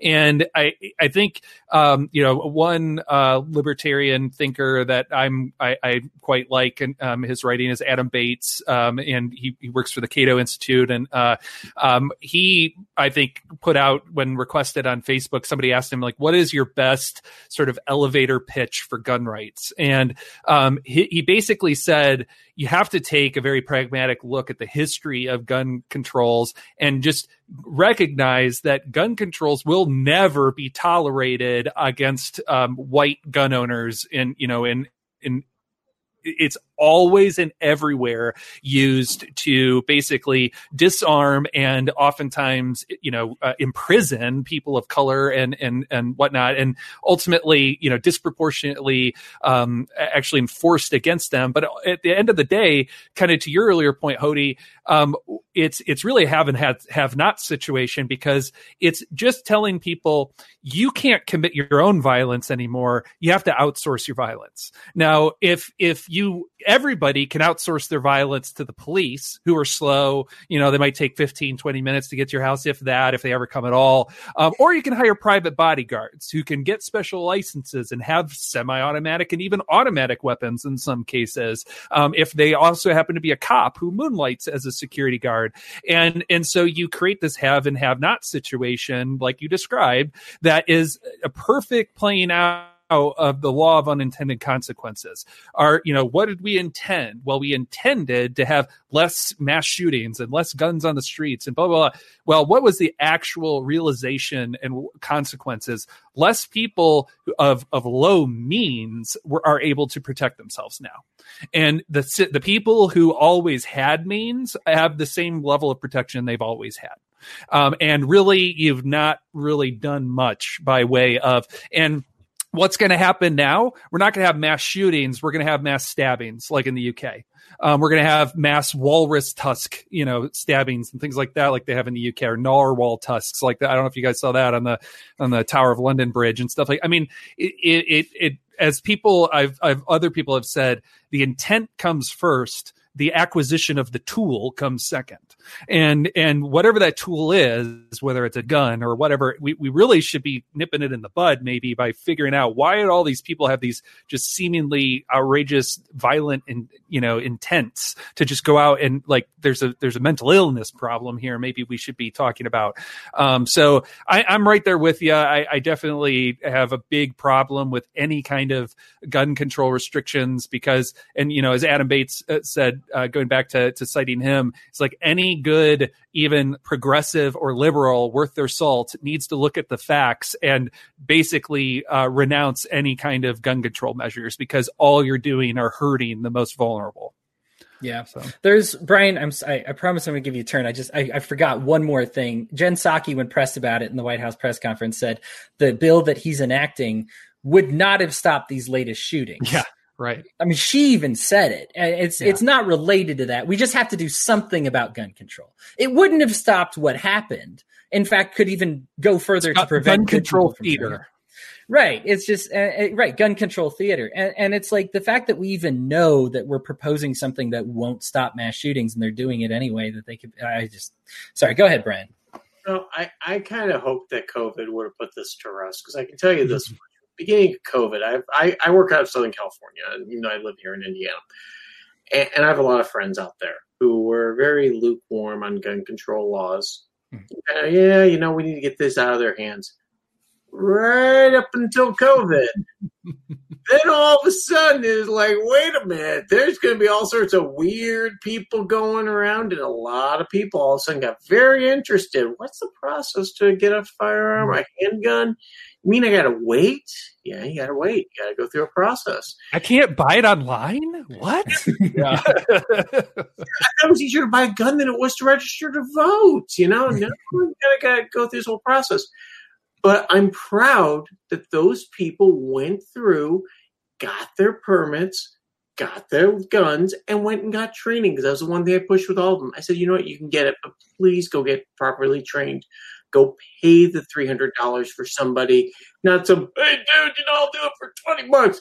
Go down to the proper shop, get say, look, I'm new at this. I don't know what I'm doing, but I want to know this better and they all got training and they've all done very well and they're all now protecting themselves. So suddenly, at least that argument with, at least in my circle, which is of course not your, you know, not people that can't defend themselves, is the people that now can and have income to be able to afford if they had to security and stuff like that, but they don't have to now. And that's the best argument I can make is say, wait a minute, you can do this, but this person can't. You tell me why your life is more important and yes, of course, to you it's more important. But you tell me in general why your life is more important than these people's lives, and who's the number one actor of violence against the the common public, and it's the government. Okay, and, and this gets back to your point, Jordan, where you said, or I think it was Hody who said, "Well, we don't have the numbers." How many? Let's take let's take, take a little number here, math here. How many registered hunters hunters are there in the state of Wisconsin? it's around five six million. I think. I think it's a, it's a, it's a, it's definitely. I think four six million gun owners. That's the biggest army on the planet, right there. And we haven't touched Colorado. We haven't touched Idaho. We haven't touched Montana. We haven't even touched California. So when people go, well, wait a minute, you know, the government could all do this. Yeah, sure, they could nuke us into oblivion. A rifle hiding behind every blade of grass, as I believe one of the uh, Japanese generals said. Yeah. Yeah, Japanese were like, you're, you're not invading the U.S. all of a sudden, you've done two things. Number one, everyone with a gun's going to be out for you. But here's the other thing that we did. What happened when they banned the Dr. Seuss books? And I know I'm going kind of off, off field on this. What happened to it? They got very interesting to a lot of people who all of a sudden heard that it was banned, and a lot of people started buying them. Go try buying five uh, or two twenty three ammo right now, five five six mm-hmm. ammo. Go buy twenty two. Go out there and see how much that stuff costs. I got news for you. It's very expensive. Why? Supply and demand. Why is why is the price so high? Because the demand is insane. Because people are hearing this and going, "Wait, Biden's going to try to edge through a uh, executive order banning AR-15s. Do you know how many people are going to turn in an AR-15? Right. I'm sorry, you're going to go house to house. Okay, you're going to send this local cops and say, "Go enforce federal law, a federal order," which will probably get overturned in a in a very friendly district court in about oh two weeks or less. There's no way it's going to be enforced. This is all. That's it that that's the reality of it. It's like these people are not going to give up those guns. So like you're, t- I mean, you're turning a bunch of people into criminals who will have all of a sudden lost those guns in tragic boating accidents. That you know, but they're not really going anywhere. That's the thing about it is that all of a sudden now, what happens the next time that you try to do something legit? You know, you try to do something. Got news for you a lot of people are going to call you out on your BS. And of course, we have a short memory, and that's just the, that gets the media and general outrage complex that we kind of fire up. And and that's the whole thing is that these people are going to be like, wait a minute, I remember you tried doing this. You knew it was never going to fly. You knew it was all political theater. You went through all of this. You're going to have it selectively enforced on somebody who's legitimately trying to protect themselves. And you're going to try to throw them in jail for even longer on some law and order type of BS, you know, to, to, to make yourself feel better and feel safer when really it does none of the above. If anything, makes things worse. And all of a sudden now you've just wasted sometimes a legitimate topic that you can talk about and say, hey, look, let's try to find the real reasons behind it, as opposed to black scary guns are scary and we need to ban black scary guns. And oh, by the way, there's a few other black scary things that these people want to ban as well. So, yeah, there's um uh, I Brian, to your point, I, I, have been very proud of seeing uh, the left come around on this issue. I mean, frankly, like you said during COVID, I, I, that's a great point. I wish I thought of it myself. But yeah, like to see that transformation, because if you would have told me two years ago the left was going to come Bernie around Sanders on, enough credit. Yeah, if we don't, if if you would have told me two years ago the left was going to come around and, on gun control, I would have laughed in your face. Oh, and yeah. and like to see it now, like you said, like like general lefties are being like, yeah, no, we need guns. In fact, um, the, there was a poll about how Joe Biden's doing, and the one, the only thing the Democrats said he's doing doing well is handling the COVID crisis, and everything else was poor, and that included his ideas about the executive order with uh, gun control. And I was surprised to see that among Democrats. You know, you, I mean, obviously, you know, the Republicans are going to give him zeros for everything, but you know, to see the Democrats say like more were opposed to him doing that than for it, I was like, wow, this is really, this is a different America. Um, that's piece of my mind. Brian, give us a piece of your mind, buddy. Oh, it's gonna be fun, gonna and we're gonna live up to the title, I think, on this one. Oh.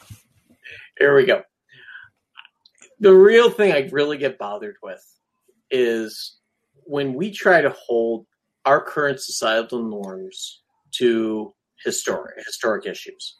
Um, you know, Thomas Jefferson right now is in the process of being quote unquote canceled because he had sex with his slave and there was an inappropriate relationship. Bill Clinton. Um, and, and, he's still embraced. And all these other people, FDR, all these other people, it's all conveniently forgotten for them. It's horrible. guy. But this is the it gets to this point of like, we tend to think of ourselves as the pinnacle of humanity right now. We tend to think, oh, we're the smartest, we're we're the awesomest things like. The reality is, the people back in the 1800s were just as smart as we were they didn't have the technology. They didn't have the ability to, you know, get out of an agrarian lifestyle until the evil industrial revolution came along. And that's kind of the thing that I kind of sit here with this. And it's like, well, we're going to hold these standards to to our current standards to pass things. Now, yes, there are some terrible people out there. Christopher Columbus has been proven to be a terrible person, but then again, most of the people in that time frame were terrible people in our mindset. We can still celebrate some of the good things they did. We can point out all the atrocities they committed. But that gets us to today. I, I really wanted to ask the question of what atrocities are we committing today that our grandchildren and great grandchildren are going to look at us and say like i want nothing to do with that person. And i think there's a few out there that we do. We have pets and we eat meat. And i want you to think about in a few years in a, in a decade or two when we maybe start getting lab meat or things like that or um, where that's going to really start getting frowned upon. And i want you to think about right now. You think about your pets. You think about the the the, the smoker that we were talking about Hody, and stuff like that. Are we going to be held to that level of you know we're supposed to be that advanced that we're supposed to be that forward thinking when some when there are no other viable options at the time. And then that's kind of where it gets back to is that it's really tough for me to sit there and hold thomas jefferson to a level of social and you know i can still say yeah he did some pretty terrible things but he also did some pretty good things. I'm not saying that he is the savior and the founding father you know that we have to revere them and stuff like that. They had good ideas good ideas that have played out well over time. They had some bad ideas in there too, and those bad ideas were kind of pushed aside eventually. It's kind of like the Bible. There's a lot of nasty stuff in the Bible that we've kind of, yeah, we've kind of shuffled off. But that's the thing is that society grows, and if you're going to sit there and hold the people that are part of that, part of that growth back then to, to today's standards, and cancel their thoughts and saying we can't believe anything this guy do anything this guy said because what he did back here with X, Y, and Z was terrible when it was a societal norm. And that's my point about it is that when we sit there and try to hold them to this high level of our current society, we're really just doing a disservice to ourselves. We're better off understanding the situation of what it was and how we have grown or how we can avoid that from happening again. Yeah, I would say, um, you know, it's meat. Eating meat's the one that comes to mind for me too. It's it's sad that you mentioned it because you took it out right out of my sails. I do feel like there's a time when lab grown meat's just going to be what we do. I mean, you don't have to, you don't have to feed them. I mean, even just from an economic perspective, you grow it and you don't have to, you know, constantly feed it, keep it alive, keep it, you know, in good conditions, everything like that. Plus, uh, I believe it's the number one contributing factor to global warming, which would be my other factor that I think of is that we're probably going to finally legalize energies that don't just dump you know, uh, carbon outputs into the atmosphere. They're legal already. It's just that it's got the word nuclear in front of it, and people go running and you know want to cover them. ah! You know, well, there's certain like uh, you need authorization for some. I, I don't believe I'm allowed to build a nuclear reactor in my basement. you are. I am. Oh, okay. Well, never mind. You know what? I stand It's corrected. all about the All right. ownership of the materials that are regulated. But if you can Uh, uh. own the right materials, you can build a reactor usually. If I get if I get enough uranium ore, of course that would be an insane amount, or I could build my own fusion reactor. You can actually build legally your own fusion reactor inside your own inside your basement now. Yeah. It's not going to be very efficient right now. Technology's not there. But you could also use the neutrons of it to breed your own plutonium. That's where it starts getting interesting. Yeah, I learn something new every day. That's the fascinating. Department of Energy knocks on your door. yeah. okay. So, like, So- the- one of the things that I think about is George Washington. And he said that when reviewing the incidents of my administration, I'm unconscious of intentional error. I'm nevertheless too sensible of my defects to not think it probable that I may have committed many errors. And I, I think about that a lot because I think that we just as ourselves we're saying like i don't even know the mistakes that i'm making. I don't even know the sins that i'm committing that our generations from now are going to look forward and just be like oh my gosh. And i think you do have a good point that we can't just cancel the entirety of people. I do think there are times when we do need to look at things and say i i used to have to say I was obsessed with the founding fathers might be putting it like mildly. Like I've read like all the notes from like the Pennsylvania Convention and or the Philadelphia Convention, and and, and I just uh, like I, I I guess you could say I like fetishized them pretty much. I, I loved the founding fathers, and I don't hate them now, but I do recognize them as more human than they were before. But there are things like I think when I look back, I especially look on the abolitionists and just wish that they had held a little bit stronger to say like no 0% chance i'm going to get along with you guys if we treat people as a commodity. And i understand the pressures that they were working under but it's not your rights that you gave away. You gave away somebody else's rights. I understand giving away your own rights. You bring your own rights to the negotiating table and say i'll sacrifice this that and the other. Um, but we can't you're right we can't trash everything that they did. And we should still be able to take intellect from them in despite despite of those things. That that said I, I do think there is some room for saying like hey here's like the mistakes they made. Here's how we learn. Here's how we grow from them. I don't i i think it turns into idolatry a little bit. And people do this. I mean I, we're libertarians. We got superheroes I didn't want to believe certain things about Rothbard and Ayn Rand mm. and like so, like Milton Friedman, some really cool people like that. I like I take their essays and I looked up to them in their books and I'm just like, isn't this super cool? And they're like, yeah. Did you know Ayn Rand like really hated anarchists and like she like was kind of a big statist when it came to like protecting the economy and stuff. And I was like, no, you kill me. I don't want to think about these things. But I think it's important that we look back on those things and say, like, okay, you know what? I can still appreciate that you took a step forward, you know, to say, like, hey, you know what? Thank you for, mo- you weren't ready. You weren't ready for abolition. You know what I mean? But I appreciate that you took a step forward and saying, hey, no taxes. We've taken a little bit of a step backwards since then, but you know, I appreciate at least like, hey, that was a revolutionary idea to be like, hey, you can't just leave your soldiers here. You can't just tax us whenever you want. We deserve representation. You know, even for me, you know, and I might be an anarchist, but and even if I don't love democracy, I at least recognize it as a step forward above monarchy. You know, and I'm like, okay, these are necessary steps that happen as humans evolve and we learn and we grow. And I do look at things that we do now that maybe are wrong, and I'm still smoking meats in hopes that because I still recognize we're omnivores and the technology's not there yet. I don't have access to lab grown meats yet. So I just I'm sorry. Future generations, if you hear this, I'm sorry. And like it's okay to bash me for eating meat and not holding my own and eating turnips. I get it. Like I I I would I will feel bad when you get to that place. You know what I mean? And maybe I should have held stronger. And I think that's okay to bash me for that and to to, to believe those things. I don't know. I, I, I get think, what you're saying. I think, yeah, my, my only thing I, I would add to that, and this is a little bit of a, a devil's advocate sort of thing, but is that um, while certainly we have to understand that you know norms change and that they they uh, the, you know they came to some personal realizations themselves and they did a lot of great things and accomplished great things that we shouldn't throw out wholesale. Like we shouldn't quote unquote cancel them entirely and try to like scrub them from history because they did some other things.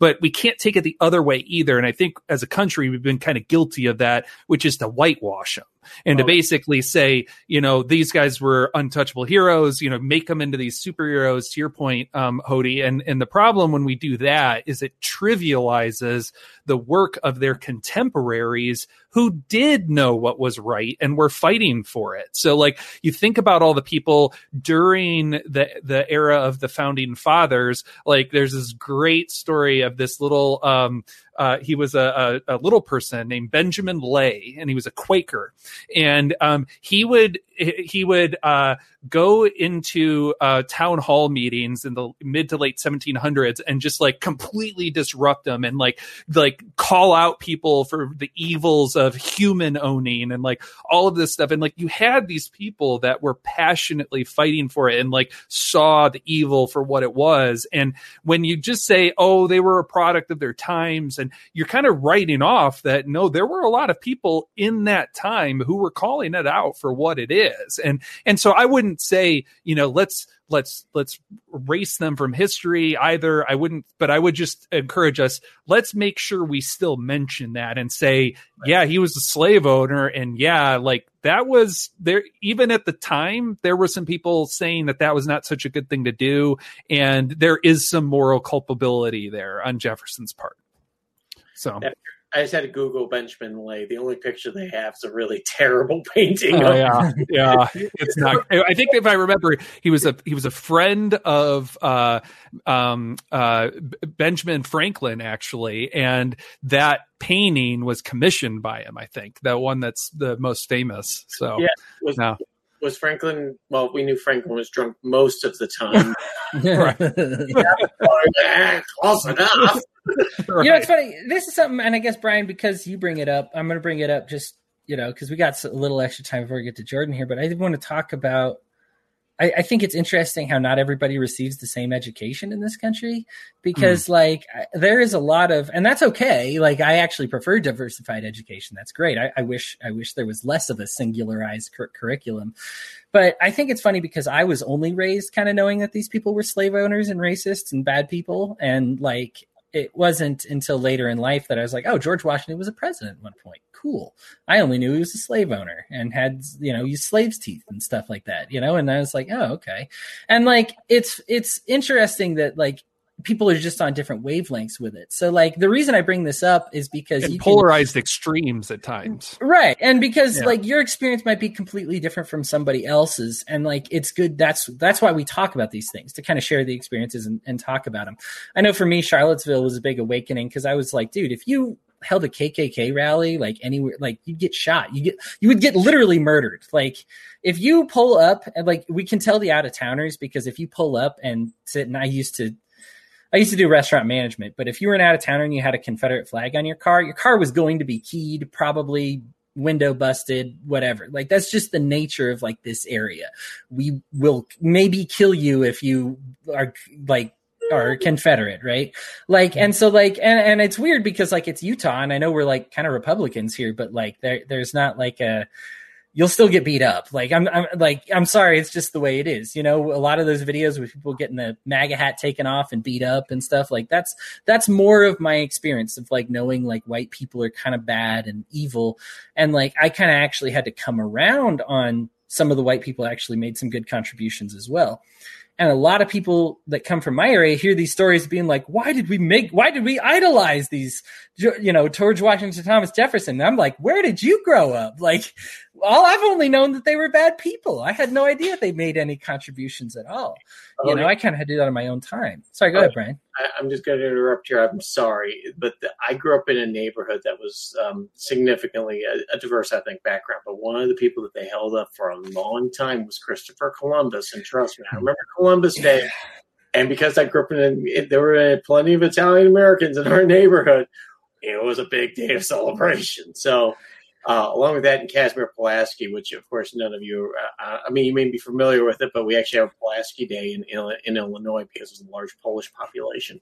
Mm-hmm. So, Detroit is a large one too. So um, yeah, yeah, yeah. So yeah, it's my first time hearing his name. I'm going to find out so many things. Yeah. so, but the thing is this: it's amazing to see the difference in that, and that you you grew up that. But I also get a little cringy when I sit there and say we're going to beat somebody up because they have some, they're wearing something or they're doing something. That goes kind of totally anti-libertarian. I, I don't care if you're wearing if you're and this gets back to our previous discussion, I don't care if you're wearing a frigging KKK, you know, the the, the sheet and all that other stuff.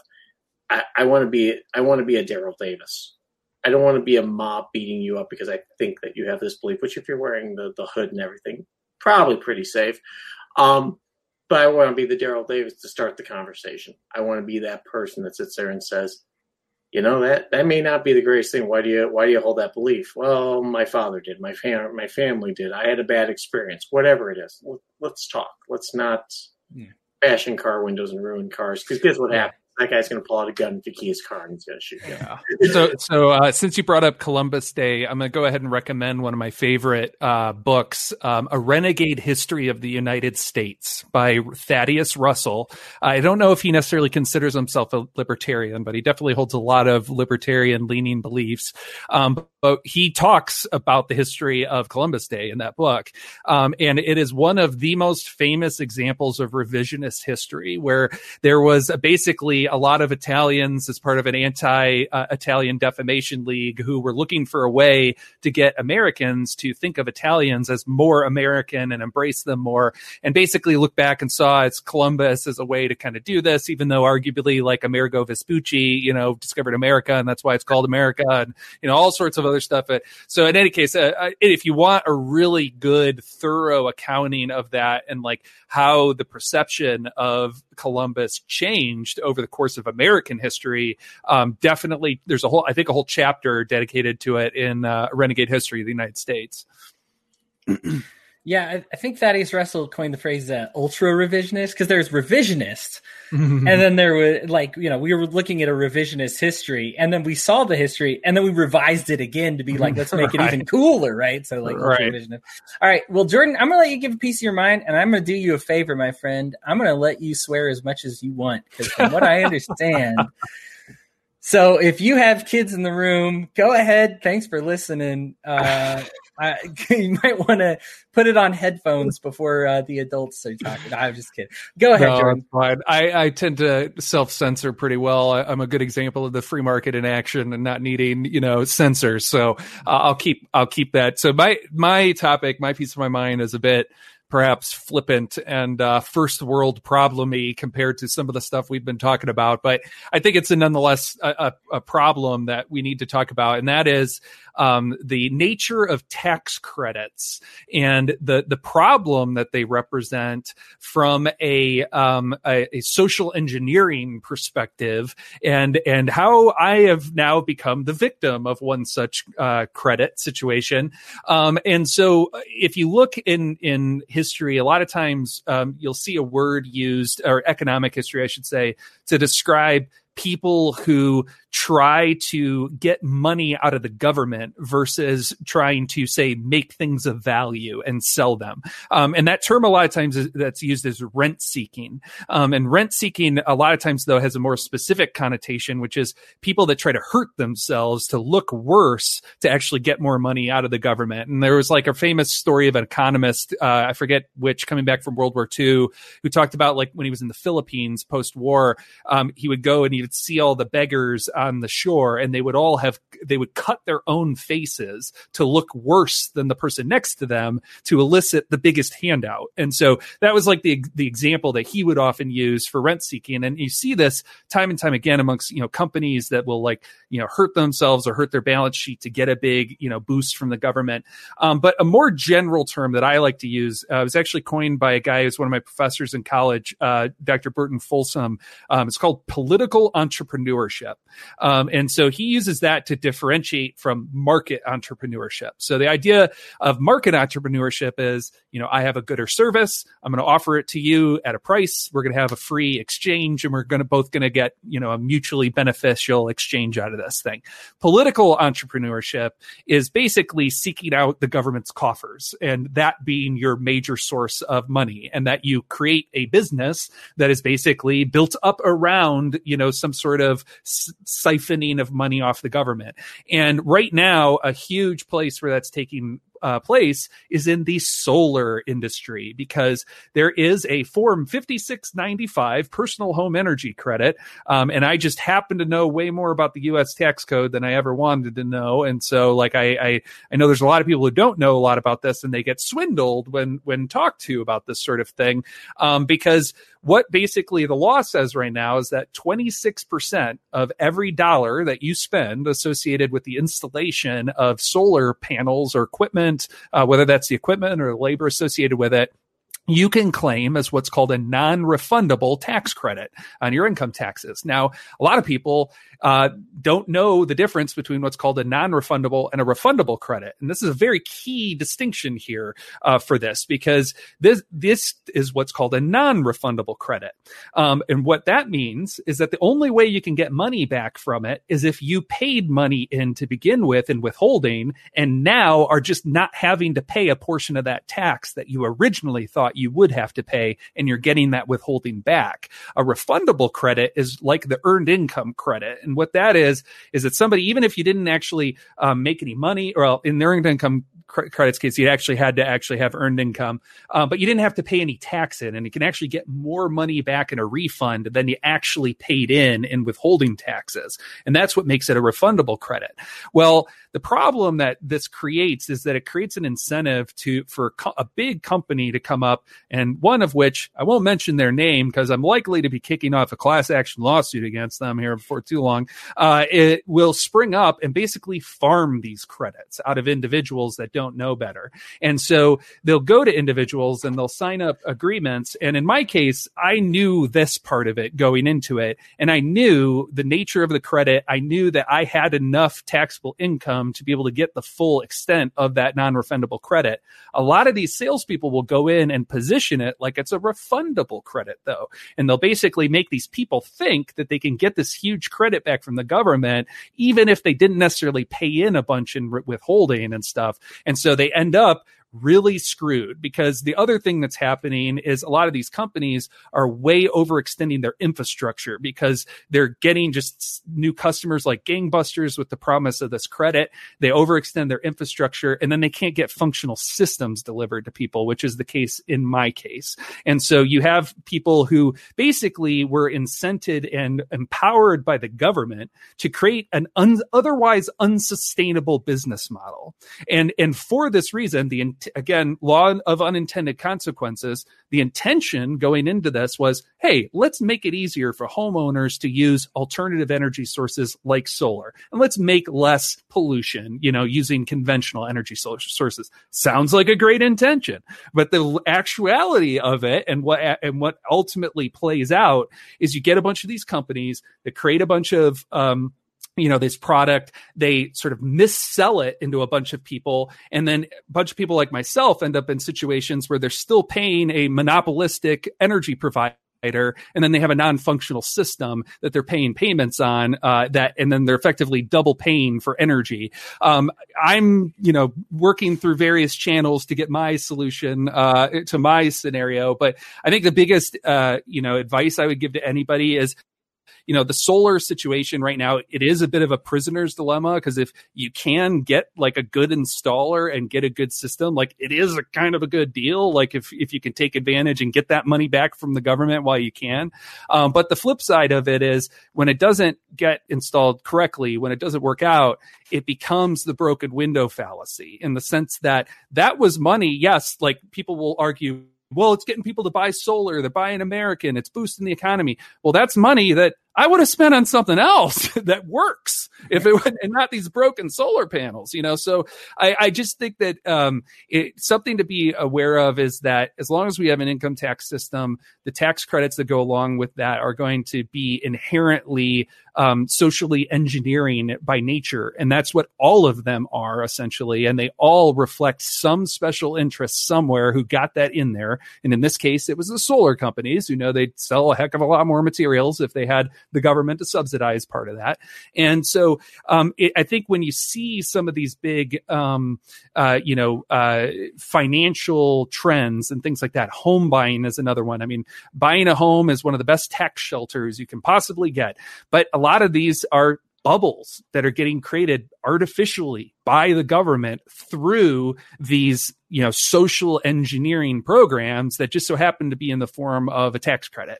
And um, you end up in these scenarios like me where you know you end up in a in a net worse off scenario for society where I'm paying more for energy. I'm not really getting the value out of it. Whereas had the government not meddled in it in the first place, somebody else would have created something of value and I would have used my money to buy that instead. And um, so just for what it's worth, for anybody who's looking at a similar situation, I know Brian has made some uh, uh, gestures to, to, to maybe dissuade anybody from considering this sort of thing. But um, I I would just say find some local references. I didn't do that when I made my purchase, and I that's my biggest regret. Um, is find some local people who are going to be serviced by the same installer, talk to them after they've actually had an operational system, and then make your decision. Um, so that's my my learning that I'll pass on to everybody else. you know, the funny thing about it is this. The thing was yesterday. I was driving home, and I, have started to see the solar thing park out here in Indiana. And it's kind of funny because Indiana's probably like one of the worst places for solar planet. But the one thing I always notice about is, and I work in sales, so you can always tell a really sh- terrible company. right. Nice self censorship. Yes. Picture of a door, dumpy looking guy on their advertising, like, "Hey, I'm Earl Shivan for ninety nine ninety five. I'll install." Uh, if there's a picture of a dumpy guy that is not at all attractive and frankly would kind of scare you in general public, and he's the face of that company, turn turn around, walk the other way because that's what I saw plastered on the side of this car. It's like da da da solar, and then the guy just in there like. uh, that may or may not be the company in question for what it's worth. you know, if I'm in sales, the last thing I'm going to want is to sit there and have a picture of my me going, yeah, I, I may have created a satire site viciously attacking him as a CEO. Uh, I won't give the URL, but I think that lent to my uh, service date getting moved up last time. so, you know, now that this is a problem that, like, I appreciate you sharing it with me, but now that I know I can build a nuclear reactor in my room, I, I, don't think I'm going to have to deal with this anymore. Right, so. right before we start that, okay, let's, get together and have a little discussion on the actual value of doing it. But you know, I mean, you mentioned some sketchy people coming over. I mean, these guys. This guy calls himself Mister Hamas. Hamas? He wants to help me install it. I don't know. Right. Yeah. But yeah. Yeah. Oh, Hamas. That's it. He wants to help me install it. Yeah. And uh, it's it's going to be great. I wouldn't worry about anything sketchy going on. No, I. uh It's it's bad. You know, it's it, I can even bring income tax full circle around to closed borders. Closed borders is heavily grounded in an income tax. Yeah. Uh, historically, actually, the yeah. um once again, this is this actually contributed to like World War One um, and seizing uh, of Alsace Lorraine and uh, other other terrible things that have kicked off massive global conflicts. Because what happens is when you have a tax that is just based on sales, who cares where they come from? I don't care. Taxes just based on sales, whatever. If you you know if you have taxes based on importation, that's kind of how we started things here in America, and that was kind of a common world thing. All right, well, I hey, here's what got important imported. Here's the tariff we pay that, it's all done, right? Like you don't have to worry about who's in and outside. When you tax income, then it matters who's in your borders. And this is actually how borders kind of got more solidified. They actually had mm. loose borders. This is why when you look at those older maps, they kind of have these loose, they don't match each other as far as where the borders are because it's kind of irrelevant. And the people of Alsace Lorraine is actually a particularly sad one because it was like, it was, I wasn't, I think it was 60 40 or something, but like French and German people like cohabitating, right? Like living yeah. together, forming communities together, all in the same land. And of course, the French and the German people establish an income tax. And who wants that money? Well, they both do. They want 100% of that income tax for the people who live there. So what, what do they do? They try to claim the land as their own all of it as opposed to just some of it. And so this is actually huge. It, it's a income tax is responsible for a lot more than you even think. Like it's yeah. it's it's responsible for war and it's responsible for the borders we were talking about. Go ahead, Brian. Cody, it's not fair that they aren't paying their fair share in Alsace. their fair share because historically they have been marginalized, and we need to make sure that their funds are going properly to make sure that we get all pet projects taken care of.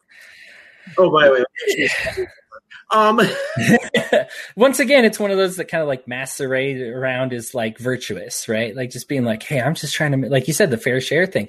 But who ends up paying the price?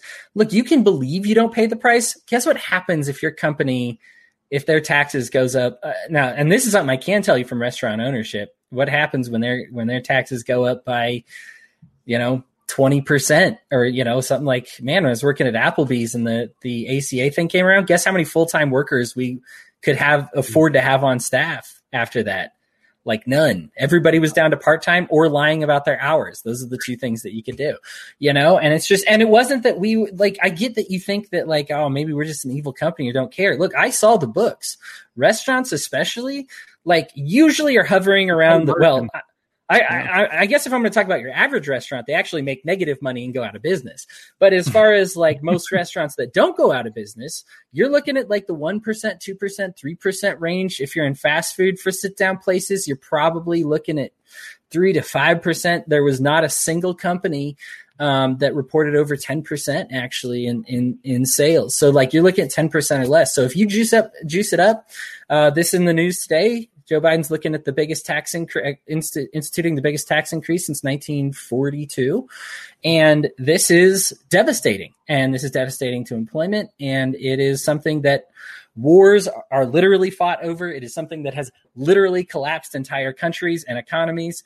And we, you can just say, you can say it's like getting them to pay their fair share. I would want them to pay their fair share too. If I, if people must pay, everybody should pay what's fair. But ultimately, the the buck stops with them as opposed to the buck stops yeah way before it gets to me right that that i don't see a, a, pay increase or anything like that all they do is they hire less people they cut more hours i was part of a if i'm going to talk about restaurant management i was part of a buffalo wild wings and a texas roadhouse and we converted each one of them into like this is in washington when they did the insane um, local tax mm. in hmm. seattle um, and we converted both of them into a like a, a sizzler style. Cafeteria style. Yeah right yeah. Where you order at the beginning. We hired a person at the register yeah. you got rid of all their servers. People there uh, the people even that we hired who were making that $15 an hour like minimum wage and paying the extra taxes on it um, we're bunking like four to a room like going four to an apartment or whatever. It was not a it's not good. if you think it goes well, then you need to talk to more people, is all I can say. Because it does go well, maybe for some people, and you can find individual examples. But by and large, I mean, what happens when they raise taxes? For every, you know, 900,000 people that get lifted into the next state, you get a million and 400,000 people that fall into the lower class. You know, it's just, it's punishing. I don't know. I don't well, when the Fed, good. I just always say when the Fed's printing, you know, 1.9 trillion at the drop of a hat, why do we bother even collecting taxes anymore? Like, what's, what's the point? keep it. Just keep it. well, here's what I've never heard of a minimum wage that doesn't co- that doesn't coincide or an increased minimum wage doesn't coincide with a tax waiving. Okay, if you make under fifteen dollars an hour, guess what? We're not going to collect any income tax from your state, local, FICA, anything. We're just not going to collect anything from you. And people go, oh, that's a good idea. And the feds are like, no, no, terrible idea because they want that money. But but this also gets back to Hody with minimum wage and stuff. It's the same thing. If you're going to go ahead and increase taxes or increase the wage, I've talked to people out there, and they all, every one of my lefty friends is like, well, it, we just got to have an even playing field. And I'm like, yeah, I know what you're trying to do to the playing field. You're trying to mm-hmm. make the playing field more fair for you, and us in the middle are going to get screwed because when you sit there and say, I'm going to raise minimum wage $15 nationally. I can count three restaurants that are going to go out of business. Just three three restaurants that are going to go. It's not worth it. There's not enough revenue in this town. Or I'm going to increase automation, or I'm just going to go and have the worst service, like you just said, possible. I'm going to go to a Sizzler model. I'm just going to lay everybody off and just figure out how I can do this as cheap as possible. Or, or if the government were smart, they would just eliminate all payroll taxes Mm. Uh, I mean, if you think about it, like mm. there was, and that's why, I mean, that's why it's a part and parcel of the fair tax proposal, for instance, mm. is if you look at low end earners, like that's the one tax no one can escape is FICA and, and Medicare. Like everybody pays that. And like, no matter how little you make, you're paying that. And, and think about how much more we could potentially positively impact this situation if you know if the end goal is let's get more net money into the pocket of these end workers. Well one way is to you know increase the minimum wage. Well the unintended consequence you get with that is well less workers are going to get hired then. If you eliminate the payroll tax you're eliminating the cost on both sides. You're eliminating the side that the employer has to pay of that payroll tax as well as the amount uh, that's coming out of the pay, the person's paycheck. So like that's why like it, it's insane to me that like pe- more people aren't proposing this, and it just shows you just what a racket government is that no one is proposing that, and that you know they're all just playing on the same team against us, the people. Is that's the solution, but nobody's saying it, and that's as telling as anything right there. Jordan, I'm calling the police right now. You're making way too much sense. gonna, I was reading the uh, some economists that were trying to like justify the tax, and it's funny because you go back to the even the Trump tax cuts. I have very few thing good things to say about Donald Trump. Uh, the tax cuts were one of the good things that I'll give to him. Uh, not the taxes that he increased elsewhere with the tariffs right. and everything, but at least the taxes that he did decrease. Um, huge. Uh, say, I mean, I, I was working at a mom and pop steakhouse here in Utah, and I mean, we're talking upgraded all our products Here's employees difference. better. You're in Utah, lower tax yeah. rate. States with higher tax rates saw increases on their federal taxes because they capped state write-offs uh, of state level taxes at 10,000 on the itemized deductions. So the people who felt that savings were disproportionately in low tax states like Utah. So I had a tax increase on my income tax. Oh, really? Yeah. Terrible. Because I, I, Suck because yeah. I wasn't like I um and and I can see what there's some rationale to it because basically um, what the bill did was it, uh, it, it prevents the likes of like California and whatnot from um, basically hiding some of their tax burden in the federal tax burden because they can allow people to write off more of the state tax paid on their federal tax. Um, but it means that people in higher tax states end up paying more tax in a lot of cases on the federal.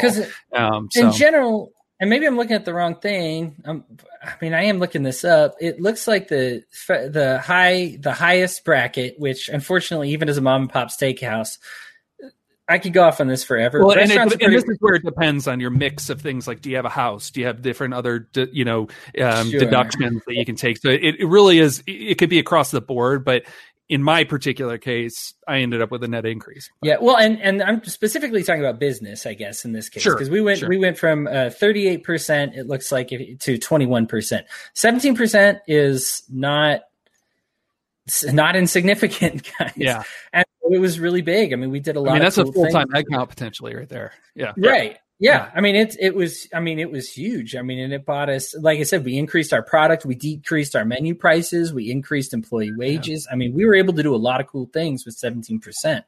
I mean, when when you're in a business that's like in, in the habit, and this one in particular isn't.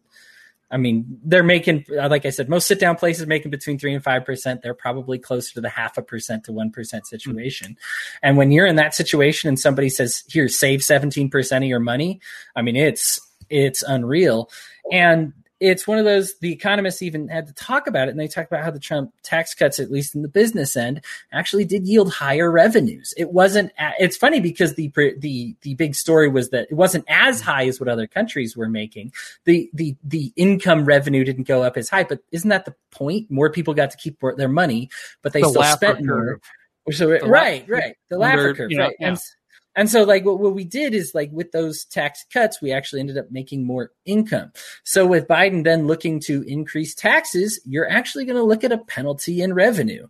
So, not only do you not have the money, but they, the government, aren't going to have the money. So, is it worth it for them to make you have less money? if the price they pay is to have less money as well. Hmm, they get a little power over you, but I mean, they're going to be feeling the pain. It's it's a stupid thing to do. Like that I don't know. We can probably have one about taxes sometime. I, I know this is getting off track of Well, I- solar that's energy. Definitely in my my wheelhouse. Uh, if you ever want uh, to hit taxes, I'll, I'll be all over that.